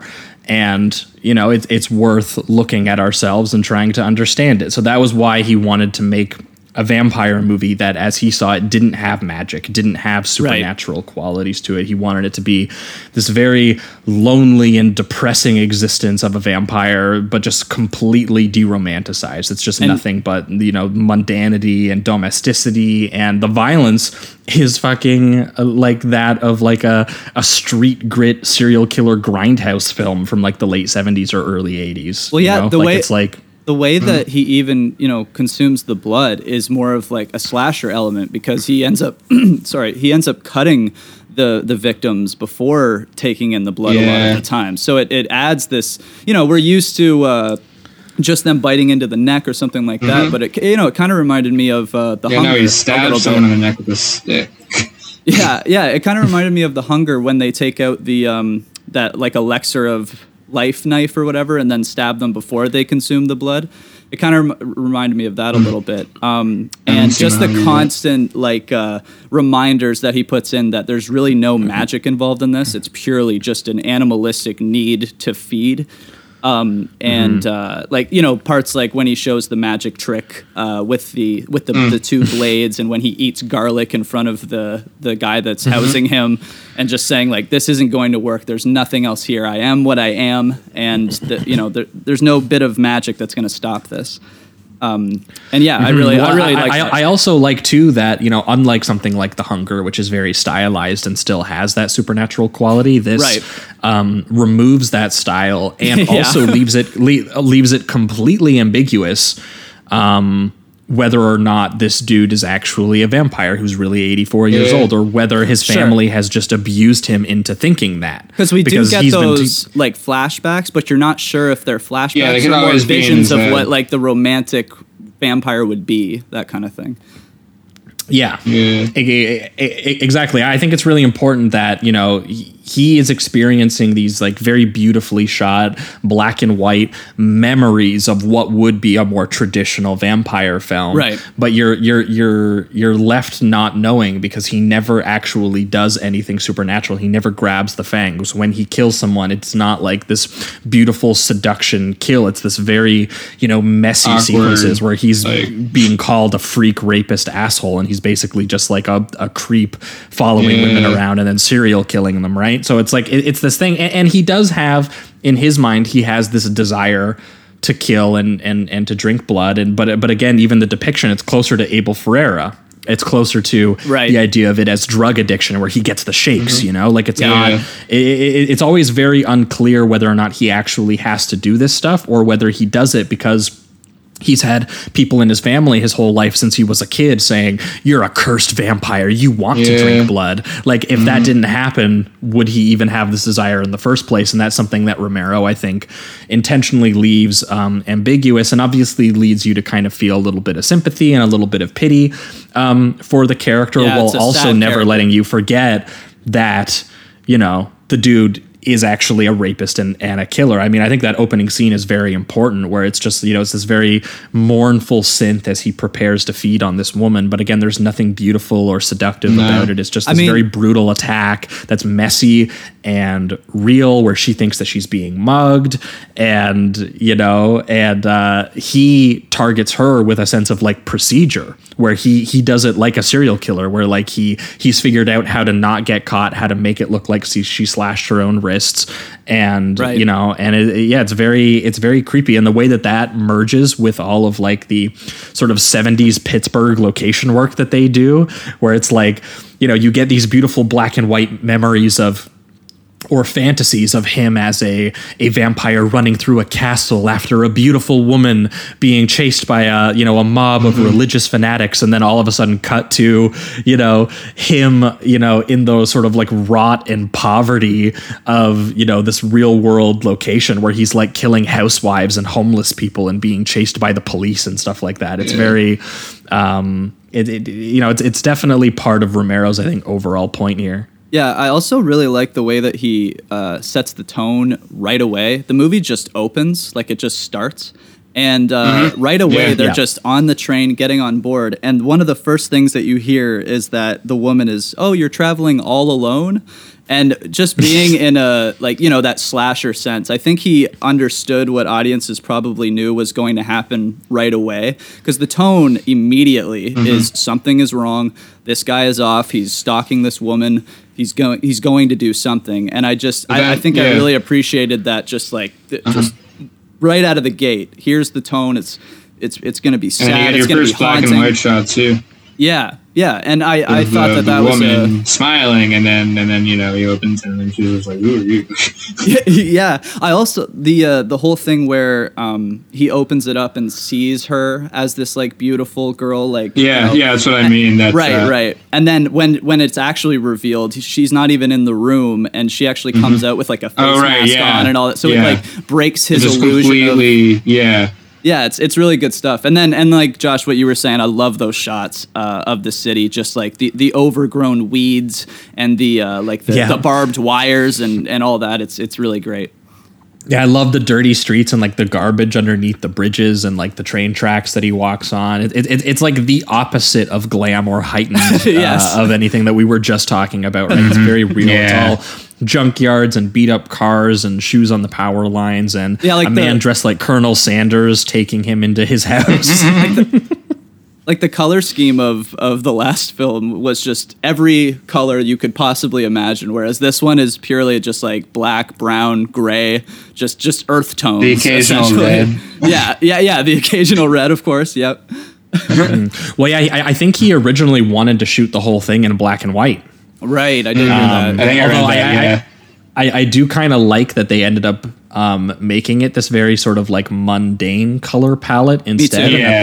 that the, the the black and white is reserved for the visions. I actually do think that that really works. that was a Me better too. choice. yep i agree and and I, I love too because again, so the, this the, the, he this character Martin, who is established in the opening scene, is a rapist and a murderer. Yeah. Um, which is something that Romero like obviously wanted to hit off right off the start because eventually you are going to feel pity and, and sympathy for this character, but he wanted to go like, look, monsters are a real thing, and maybe the first vampire was literally just a rapist and a murderer who people mythologized and made into a romantic thing. Maybe that Right. happened, um, and so that's kind of part of what he's getting at here too. But then also how then that myth has then fed back into the way that obviously we tell these stories and how you know his his older cousin here uh, which is very funny because obviously Martin looks like a young, uh, you know, he he looks like a like a young boy, he's but he's 20 supposed or to be something. 84. supposed to be 84. Yeah, he's supposed to be 84 years old. Is what he says. so he's like the same age as the cousin, basically. Yeah, that's why it's his cousin. Yeah. Um, is that this elderly man? Yeah. But I love the, the performance from this man who, you know, is, um, you know, very much treating him like he is this old world, like he's in a different movie, like he's in Dracula. He's almost Mm-hmm. Doing that, um, that Anthony Hopkins uh, role in the Francis Ford Coppola Dracula, where he's like Nosferatu, Yeah. vampire, Yeah, he's just like very. Uh, I will destroy you. yeah. But yeah, Yeah, he, he, like, essentially definitely agree, feels like uh, he's in t- takes him in as family member in, in an attempt to you know not have him kill people and to also perhaps sort of like cure him. But he also wants to know that he thinks that he's very dangerous and that you know if you if you start killing people in the city and I hear about it, um, I will dead. destroy you without salvation. What a threat. Yeah. Yeah. That's badass.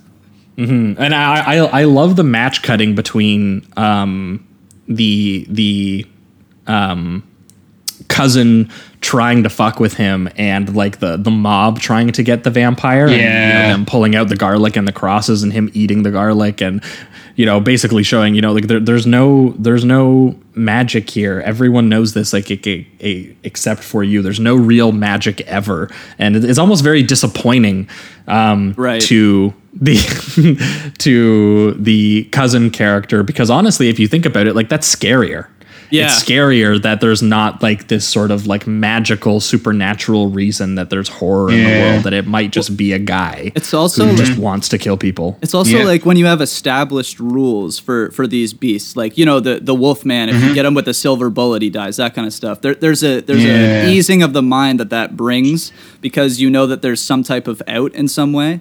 Um, and with this, he's just slowly yeah. showing him how the only way you're really gonna be able to kill me is to legitimately kill me. Not none of these magic tricks. Um, so yeah, yeah, for sure.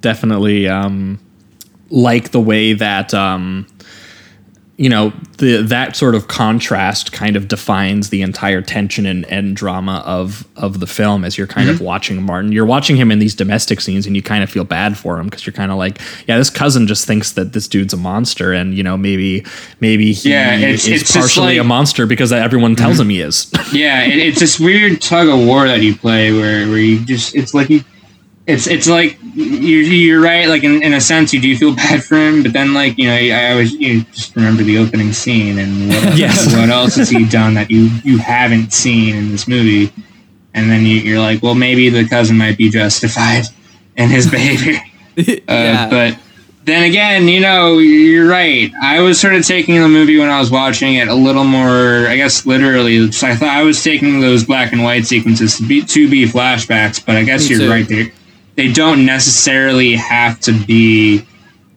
like flashbacks. They could just be that's just his, you know, what he's thinking about in his head. It's like a you know false memory or just delusion or whatever that that he, he has about himself or maybe even Yeah, well, the way- the way that I looked at it born and raised in, in this environment where he's been constantly told this thing about himself and so then he just like mm-hmm. he knows nothing else literally so he might as you know it's like he has he's forced into believing it. And mm-hmm. so Yeah, well, and, and that's where the genre and style commentary kind of comes in with it because like those sequences are so shot like a classic vampire story. Yeah. and it's like that would be if someone were to invent fake memories of them from you know hundreds of years ago or something like that, or like you know eighty years ago or whatever. Um, you know, they uh, of course they would look like a traditional vampire movie because that's how he that's what he's seen in the movies. Yeah, and he even goes on the radio show and he's talking like it's never happens Oh, like yeah, how it happens in the movies. He even admits that he's seen those movies and everything, right? So like it's Yeah. like it's one of those things where George Romero I think was really smart because you can watch it and you can say, "Do you know what? Those it's totally possible those are flashbacks and that he's a vampire and that vampire imagery has just been kind of overblown through pop culture and this is what they were kind of actually like. That's a way to view the movie.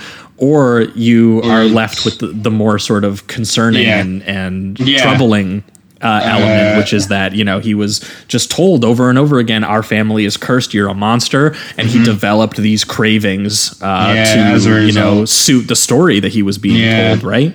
yeah so it, it, it becomes really troubling where you watch these domestic sequences where you know they they basically play out in the way that Romero shoots them. They play out like these kind of like abuse sequences. And then you watch him go out into the streets to actually you know make sense. He's like well the only reason my abuse would make sense to me honestly sort of similar to Tommy he comes up with kind of like a reason for it.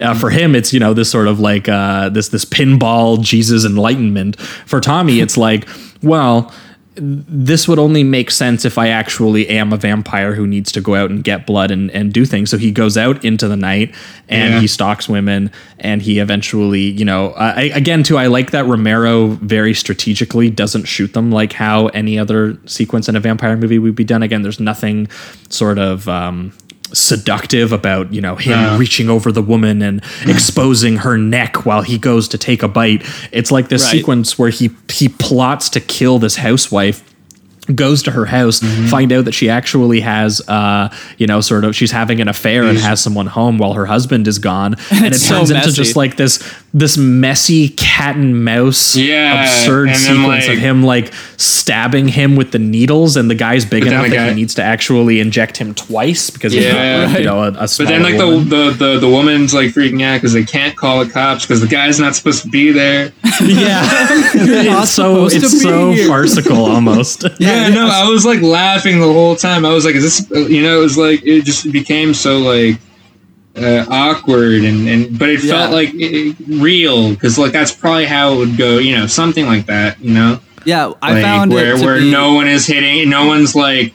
People are throwing punches or just like trying to get to other people, but they just miss or they're just not strong enough, and then everyone's just like freaking out and no one knows what to do and people are forgetting what number to call and like you know people's brains are not working because they're just freaking out because there's this crazy guy in the house trying Yeah. to stab Yeah. us with a needle Yeah, I, I, I love the confusion like- of like, what did he inject me with? yeah yeah and then what the fuck?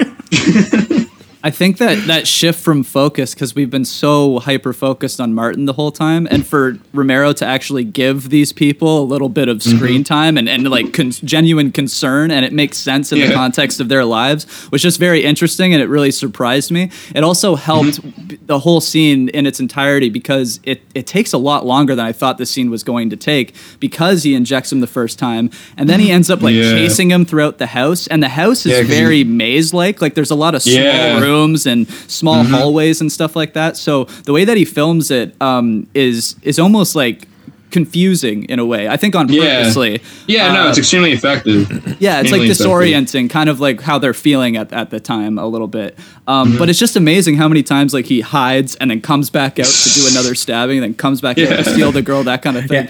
It's It, it- it made me wonder of a version of Dracula that's like a comedy, But he's not he good at his like, job. He, he's like stumbling around, Yeah. and keeps missing well his i mean meal there's time. isn't like- it, Yeah. didn't mel brooks didn't mel brooks do like dracula dead and loving it I've never seen that. I've I never seen Young saw it Frankenstein, I either. think, from Mel Brooks. well no hold on i'll look it up real quick Okay. Dracula isn't Dra- I'm pretty sure Dracula Dead and Loving It. Yeah, because I'd be interested Yeah, it was see like Mel Brooks' satirical like things. la- it might have been his like last directed movie. Hold. Mm. Yeah, it was. Okay. Literally, Mel Brooks' last movie is a comedy called Dracula Dead and Loving. It's starring Leslie Nielsen as Dracula. nice. I love it. and Mel Brooks is playing Professor Van Helsing. I've never seen it. I've never seen it. That's uh, interesting. It's rated PG 13 for comedic sensuality and gore. And I imagine with Interesting. Well, them, I'm, I'm I'm gonna have to check that I out love- because it I has love Leslie 90s Nielsen like Yeah. doing uh, physical gag set pieces where he's like trying it's- to it's- it's, kill you know, people and not- he can't. I have no idea if that's it. the gag. I have no idea if that's the joke or not. But imagining Leslie Nielsen as Dracula, it's probably going to be at least one of the jokes. Uh, so uh, Yeah. yeah, Yeah, but but but I like too that even though again this is sort of like farcically kind of messy, it's still ultimately just kind of like very sad. Oh, Like, yeah. he goes up to the woman Yeah. and he's like, you know, I don't have to hurt you now because now I have blood from this, the other this guy. other.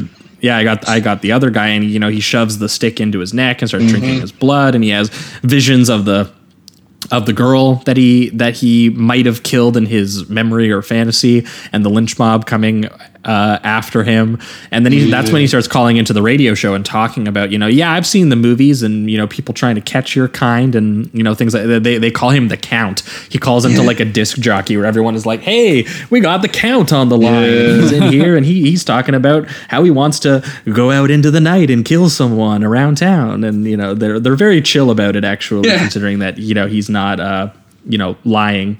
Yeah. Yeah, no, because Um, I think they're just. I think he's like joking. I think it just it seems like they think it's just he's doing a bit, and he just is like, I don't know. That's the the interpret. I don't know. That's the vibe I got from from watching. Well, yeah, the, the I mean, it, it definitely plays like they don't think that he could go in there and start fucking just eating the the. Uh, yeah, and then I love the disc jockey or credits. I love the ending credits that you hear the audio from like the next. I don't know from the following like record you know radio shows where the guy's just like, "Where's the cat? Where's the cat?" Everyone's been asking. Yeah. we gotta know. One of my favorite Um, elements of that is when the one guy says like, "I think my friend is the count," so it kind of like continues the mythology a little bit. But we Yeah, can get to the, yeah. the We're We're gonna tell the later. story of the count now. Yeah. And someone else is gonna think he's the count. Right, He's gonna exactly. start killing people. Yeah, Um, but yeah, I, the I, Joker I love all over how, again.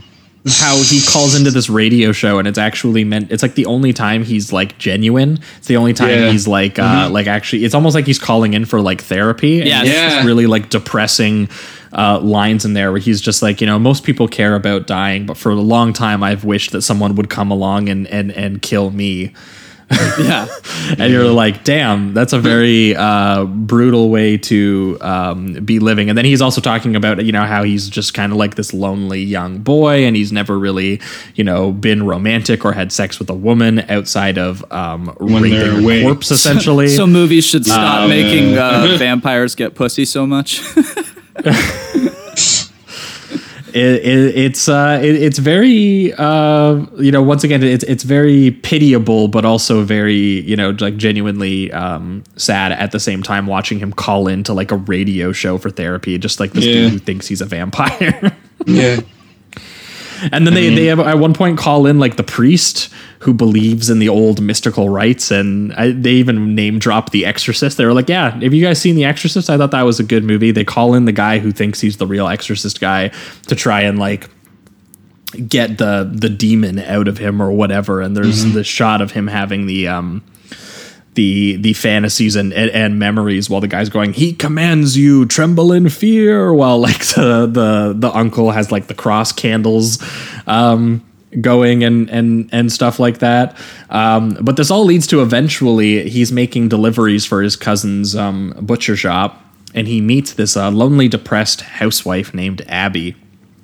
And uh, she eventually, you know, she's she's very clearly, um, you know, um, you know, not in a relationship anymore, and she's, you know, obviously very isolated, and you know, they kind of he finds someone who kind of feels some of the same same things that he's feeling, right? Um, and he's like, "Holy shit! I actually relate to a human woman, and I don't want to um, drink her blood." And he actually like has sex with this woman and shares an emotional bond with her. Although where the she- sex scene is she- so like Yeah. it just- funny and uh, sad. Yeah. Like when it Yeah, just and- cuts and- to them and- and laying she- on each she- top she- of each other. Yeah. Yes. and, and and then she's crying, and he's like, "Did I do Mm-hmm. something wrong?" He's like, "I knew I should have worn a condom." very um very wonderfully um, smooth in, Yeah. his, uh, in his operating with, with with women. But I, I love that this line that she gets towards him that I think is like really sad, which is that you know um, she says that she can't have kids, that something's wrong Right. inside me, and that line really like sits with him there because again, obviously he's having Yeah. this very internal struggle at the same time too. Obviously, it's being expressed kind of differently, but he's found someone who feels like there's something wrong with them. Right. Right. Um, and yeah, that leads to some craziness that you know comes back obviously near the end. But before then, there's this whole set piece. There's this whole subplot where like Tom Savini shows up as the cousin's granddaughter's husband, and uh, this this woman uh, Christina, who is the granddaughter, is like someone who's constantly trying to push the cousin on the fact that you know like the magic isn't real, and you know you should stop treating Martin like a freak, and you know she ends up kind of like leaving the cousin because of all of that, but you know, because he's not killing people anymore, and because he's having sex with this woman, the, his his shakes are starting to come back. Yeah. He's calling into the radio show saying, you know, I'm getting hungry. I have to do something. Like something's wrong, and he starts uh you know letting he, he he has a hard time actually like picking a victim or something like that. Yeah. It's like you know I, I don't i don't have quite the same desire. Like i i now have a real human relationship. I see these people as people. And he's been letting them go while wandering you know like the various pittsburgh cities and alleys and bridges and you know Yeah. all of these uh various things that he's uh doing. But eventually he goes driller killer style and just bluntly murders some homeless dudes really brutally. Yeah. And then Speaking, and speaking of the. And speaking of the like the violence itself, the way that he you know takes down people, he does even mention um, the fact that it was it became much easier after he started using the needles, which I just enjoyed like the the implication that before he had to really really struggle, and then I think it kind of ties in with when he starts to look at all these people, like he can't decide who he wants. There there's something uh, some, something extra now inside him that's telling him to kind of stop doing what he's doing a little bit. Um, And I just found it interesting that he, throughout the film, implies also that before the needles, he had to, you know, physically take these people down. Um, and Yeah. he, he kind of took wh- a more wh- cowardice which eventually way we out. see him do, right? Right, Because right. with the homeless guy, he like beats that dude with like a pipe or something. Right, right. Yeah, so it's like hinting at what he was doing before the needle. Yeah, yeah. And then you finally Yeah, see and- that kind of violence unleash. And yeah, it's, it's pretty brutal. Well, yeah, and, and and and again, how sort of like chaotic and and messy that Yeah. situation is, where he kills this homeless dude and then he breaks into the store to change his clothes because he didn't actually bring up bring a change of clothes. He didn't follow his proper procedure. He actually Right. acted out of more out of this sort of like desperation that he feels he should have. And then um yeah, then the, the police actually start like hunting him down and he runs through like these various uh, sort of like drug dens and things like that and alleys. And, he cops start shooting all the drug dealers or the yeah, he, homeless he, people he- or whatever he, they are. he starts like a fucking gunfight um, in there between sort of like these cops and these criminals. And it turns into like a crime movie alley chase. Yeah. And there's like uh, cop gets there's pinned. cars shattering. There's like dudes getting headshot, legs being blown out. Like Romero makes it as disgusting as possible. And then that sequence ends on just nothing but the car horn, the police siren, and like corpses everywhere while Yeah. he's like walking around. It's really it's really really brutal and the worst part is is that he's doing this and he's not comforting you know this new girlfriend that he has abby and because he's not doing that by the time he goes back and visits her she's killed herself and she's killed herself using the razor blade in the same way that he made other you know he made other women look like they've committed suicide but he didn't do it she actually did just Yeah. commit suicide which is obviously for the being the only person that he's related to emotionally in this film God, like, it's a very devastating. depressing sight Yeah. Yeah. And one of the first things he says is, I didn't do this, that kind of thing. Yeah. So just to realize it's like, I didn't even enact this violence, but it still, you know, it, it still impacted me in a way because this was the only person I really had any type of connection with. So that, yeah, there's a, a really deep sadness uh, to that, to that scene. Yeah, and yeah, the, the the I didn't do it. I really didn't do it. Like he, he's trying to like convince everyone and himself, uh, essentially, because it just looks so much like the the opening scene. Right. Yeah, it's like he might as well just that he committed. plant a false memory in his head that he did do it. Yeah, yeah. Yeah. yeah, and then and then we get. Uh, you know, as he's very once again lonely and walking around town, we get a cut to him in bed being Yeah. woken up by. Uh. I heard about Miss Santini. Your soul is damned, Nosferatu. You do you think that I you think that I uh, I believe that you didn't do that? and bam, that zoom out from his face to the Yeah. wooden stake sitting on his chest Oh, to the cut to the wide cut. shot of just Yep. that hammer just going in, gushing blood. blood. Yeah. Tom Fucking Savini, baby. crazy. The first time I saw that, I was like, "What?" Yeah, man. It is wild. Yeah, it's, It's so fucking crazy. gnarly. But like, yeah, it's. uh oh, I just lost what I was gonna say. I apologize. Oh yeah, Yeah, It's no, just that- that, the whole Oh, that whole like ending, just like it, I don't know. Maybe this is like a weird comment, but like, just like made me think of like doing a, a shitty run of like a choose your own adventure type of game or whatever, and like that's the ending you get. if you like fucked everything up, you just like cuts, wake up in bed and your cousin stabs you with a stake. yeah, there's like there's absolutely it feels as if there's no hope by the end of Yeah. this movie. Like it, it's truly just a, a guy that was struggling with an in- incredibly deep seated problem uh, that saw nothing but torment. Not any connection he made. You know, they they killed themselves or passed on. Maybe he killed them. Uh, the the one piece of family he seems to have ends up stabbing him in the heart with a stake. Like there's just i- it's it's endless uh, sadness and, and anger and violence and yeah Well, it- yeah, and, and, and my my favorite part of the stabbing is that it's once again it's in the style that Romero is doing. It's completely sudden and de-romanticized. Like it's Right, not. yes. It, it's it's it's not not, like up. the stuff in Dracula from the Francis Ford Coppola Dracula, which Right. in my opinion is like one of the most romantically stylized version of that story. oh yeah Like it, it, it, it's not like the bit where you know she's like uh you know the the one woman's come back to life in the beautiful casket and they like decapitate her and even like And the they blood float. flowing it has like a has like a poetry to it Right. and Yeah. this uh, this is like This is once the again polar opposite. you're, you're left with the ambiguity of was this guy ever actually a vampire Yeah. because a, a wooden stake to the heart would also kill a normal person Yeah, that is true. right so so it, it, it you're, you're you're just like oh so did this man just fucking delude himself into thinking that this dude was a vampire convinced the kid he was a vampire to horrible effect and then in order to feel better about it and also you know I, I think part of the reason this is layered into it is because it's also done mistakenly he's actually doing it for the one person in the movie he didn't kill mm, right so, Yeah. so, so again, it, it, it's it's a Yeah. continuation of this story that he's convinced himself that he then starts staking him in the heart, and again, it's all done in one wide image of this dude just very realistically shoving a hammering a wooden stake into this dude's heart and the blood going everywhere.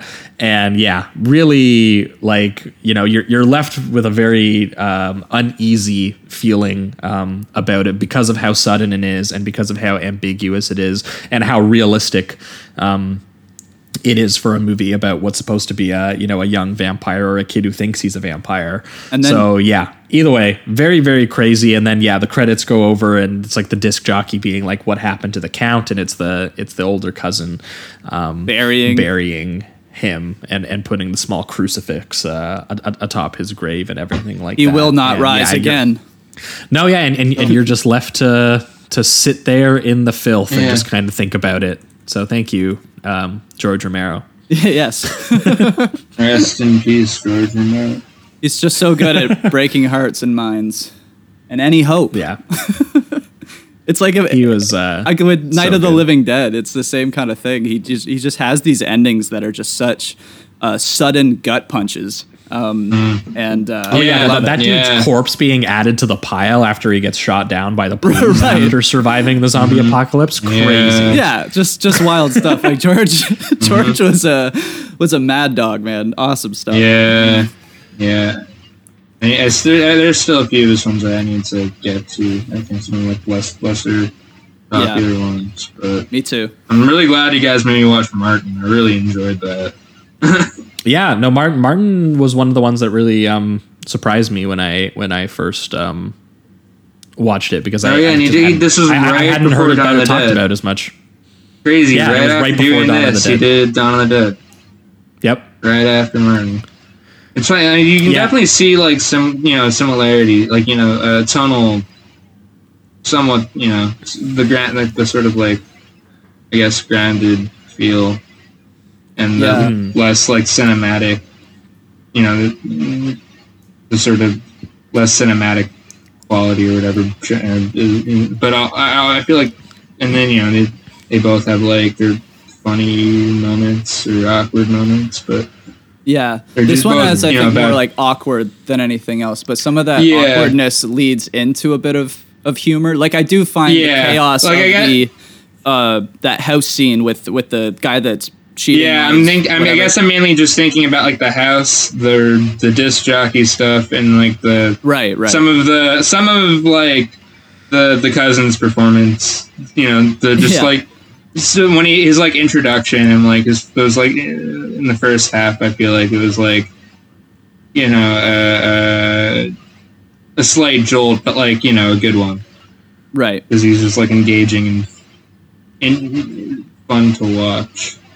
Even though it's like the implications of what's happening is very dark and sad and, and, Yes. and horrifying, but like just you know the, the the scenes themselves were, I was like, for whatever reason, just like laughing, and not laughing, but like, I don't know, just just Well, al- al- also just incredible to see what he could do on like basically no money. yeah, Because like that, because because like, Like, that's it- the thing is Dawn of the Dead at the time was like one of his biggest budgets that he had received, and there's some really incredible like uh, style to it sometimes. Like obviously it still has that you know grounded in In one realism and social commentary kind of aspect, Yeah. but like you know there's there's some really impeccable like um, camera composition and stuff like that, and, and The gore and, effects you know, are makeup great. effects. yeah. Oh yeah, and the gore, yeah, obviously the, the gore. Yeah, but so good. but wh- which also Definitely. yeah, which is the only reason it happened was because of Martin because he met Tom Savini making Martin, and then Tom Savini did all of the makeup for Dawn of the Dead. He's like, here's what you can do with money. This is what Tom Savini did with no money. Yeah, Yeah. wild.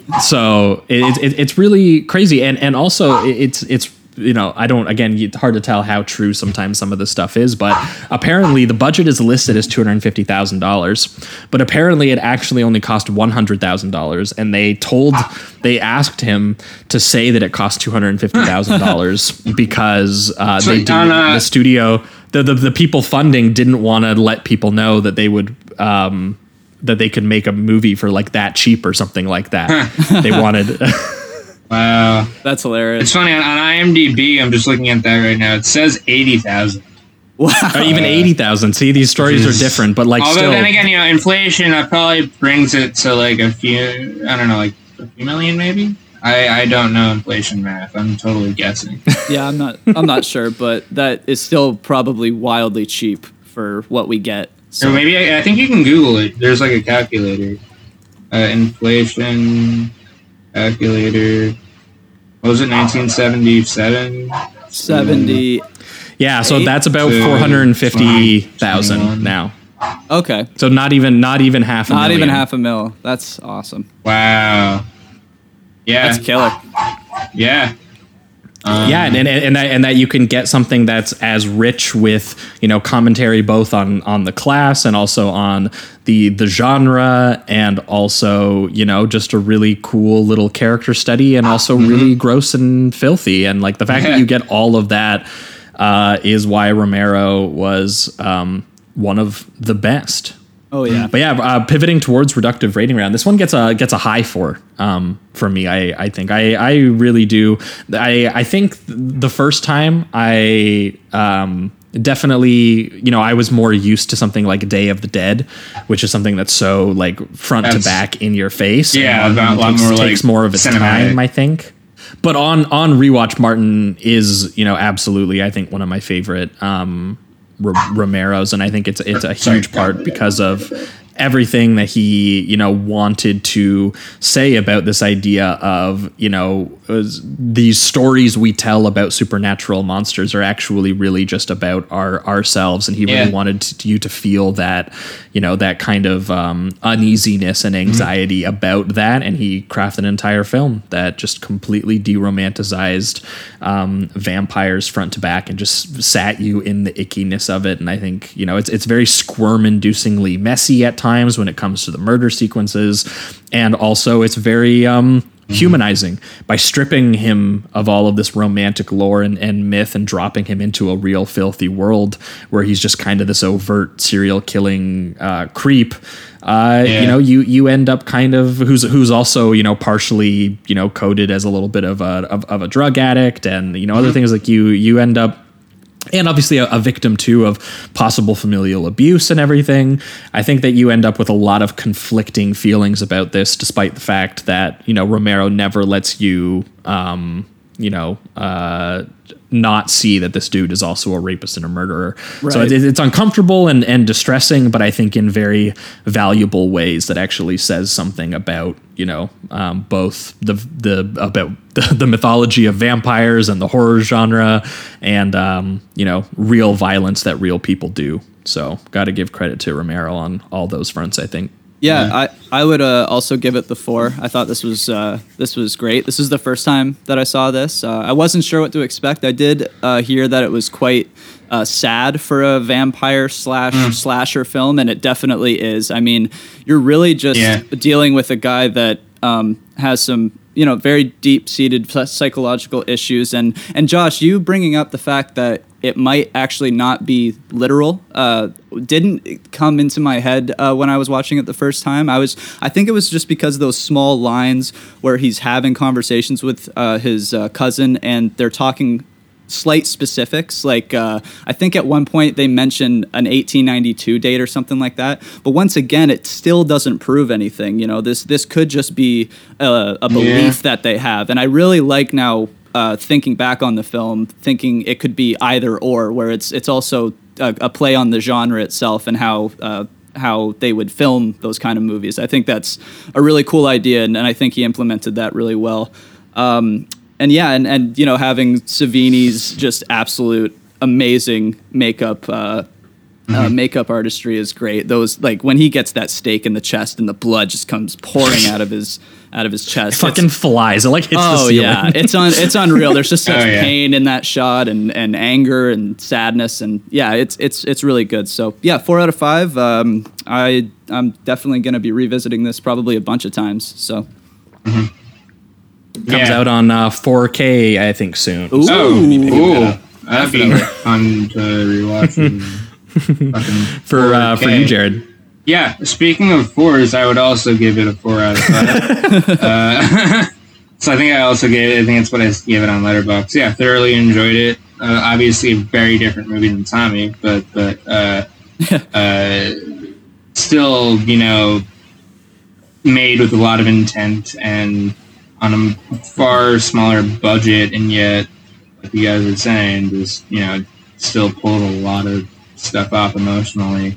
Yeah, Um, and Both visually, still very thematically dense and very playful. yeah and with the thematically genre. yeah it's like you know it, it, it, it, it you know you created this this just really engaging character that you're scared of you pity you hate you Yeah.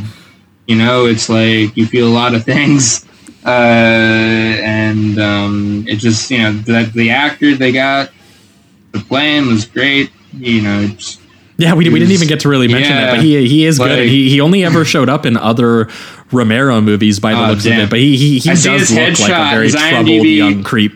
His IMDb headshot is like, I guess, just like a rotted corpse or something.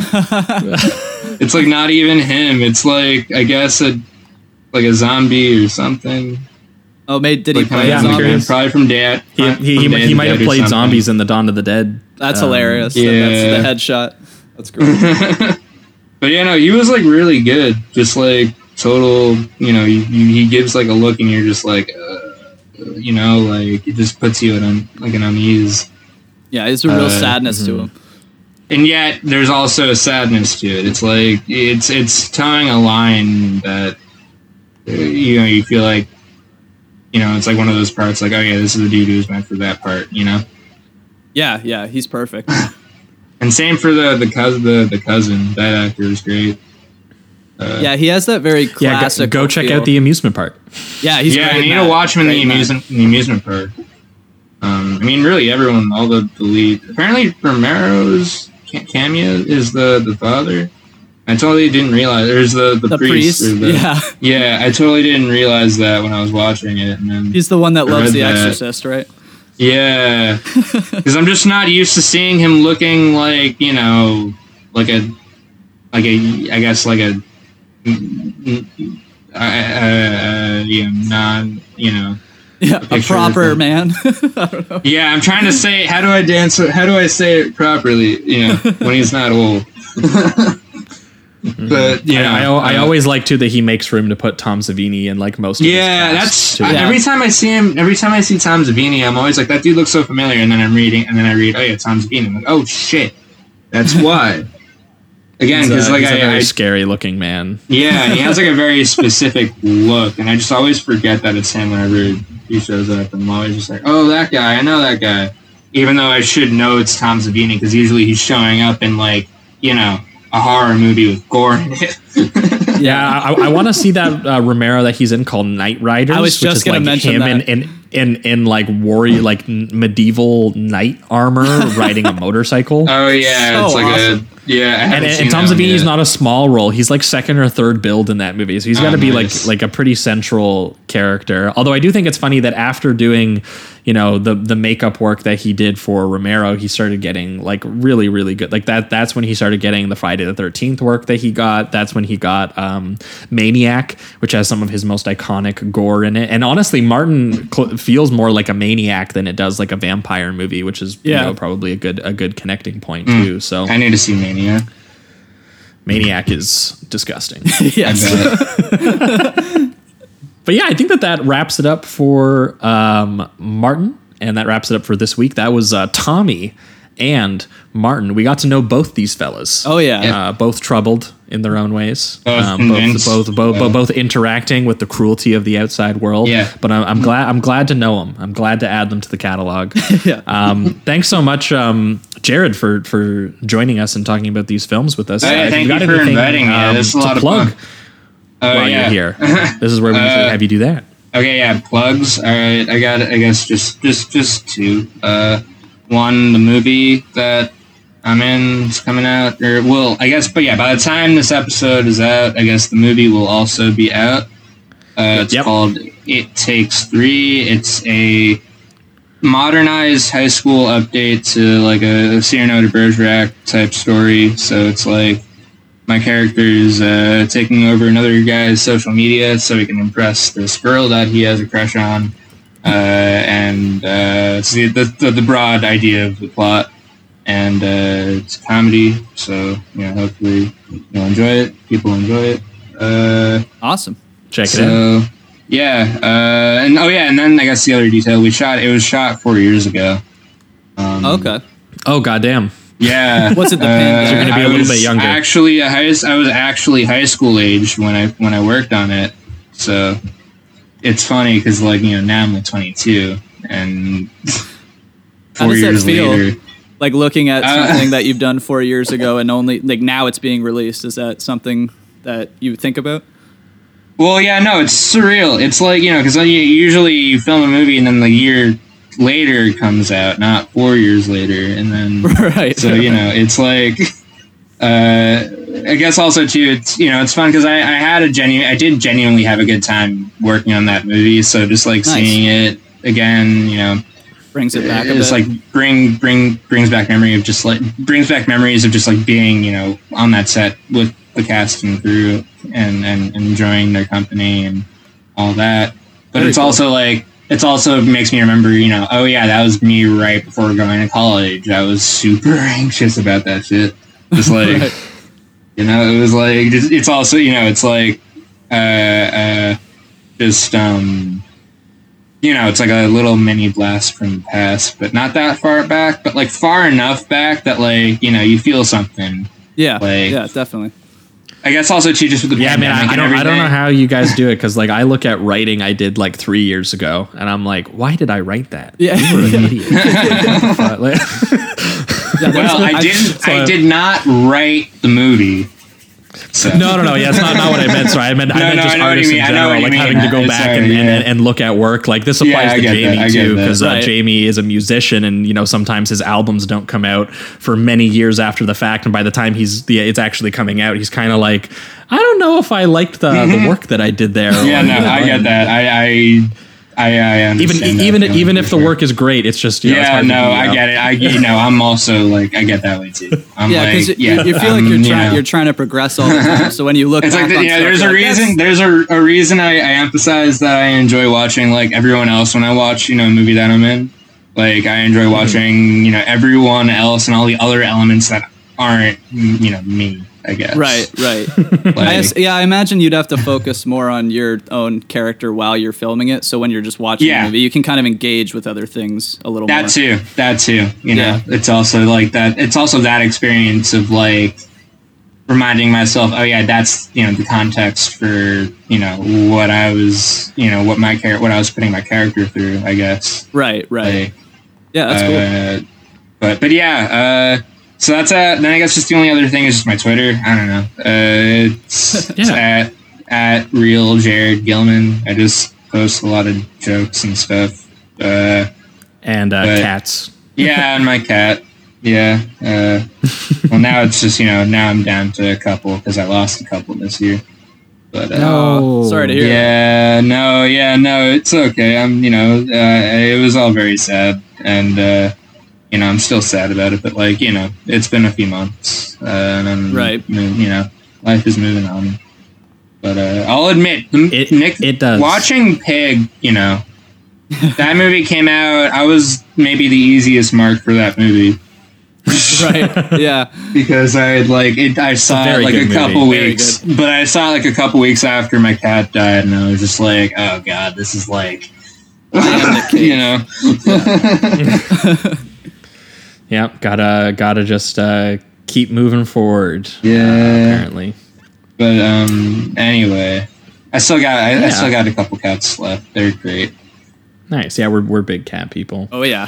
Um, well, thanks for um, for for joining us. For our listeners, we're going to be back in one week's time, where um, I believe there's supposed to be a new Clint Eastwood movie coming out called Cry Macho that we are kind of anticipating here on the Yeah, show. And we realize we we haven't um, talked about Clint Eastwood's. Um, directorial output yet somehow three years into the show i think we've talked about him once or twice uh, Yeah. acting but we've never talked about his directing on this show so next week over on the patreon you can expect an episode on high plains drifter from 1973 and the. Outlaw Josey yet. wales from 1976 two um, westerns that he directed i believe his second um, directorial output and then his fourth directorial output. He did some other films um, in between, including like The Eiger Sanction and um, Play Misty for Me and stuff like that. But I really wanted to get into. Um, Clint Eastwood as a director wrestling with his own screen persona that was Yeah. kind of developed in the in the 60s by the Italian um, filmmakers. So we're going to have a lot of fun talking about that next week over again patreon.com slash Sleazoids podcast for the uh, Clint Eastwood episode, an episode that our Discord has been screaming for us to do for like months. Um, and then the episode after that is going to be a uh, special guest joining us to talk about one uh, cat people. I believe this is the Paul Schrader cat people um, which I haven't seen, uh, but I've seen the original, and I'm very curious um, what uh, Paul Schrader would do with that uh, kind of Spoiler story. alert. He probably then- makes it horny. Yeah, I would imagine. I mean, the, the, the poster is a woman who looks uh, very moist on the cover.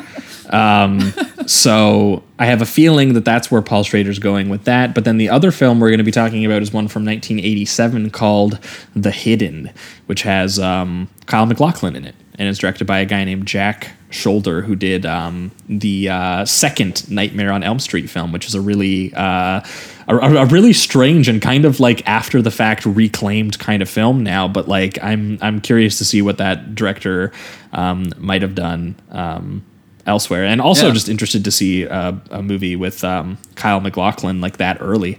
I think I've only ever seen him in um, David Lynch stuff. uh, David Lynch stuff. Yeah, so like Yeah. I've seen him in Blue Velvet and then into his '90s stuff. I've never, I didn't see what else he did in the '80s. So it, this looks almost like kind of like a like a, a a horror science fiction like cop movie or something like that. It it, it, it looks strange. So Cool. I'm curious. So we're gonna have a lot of fun uh, talking about those two films in two weeks' time. But yeah, that being said, I think that wraps up for everything this week. Thanks so much for listening and keep it sleazy. Keep it sleazy. Keep it sleazy. Yes.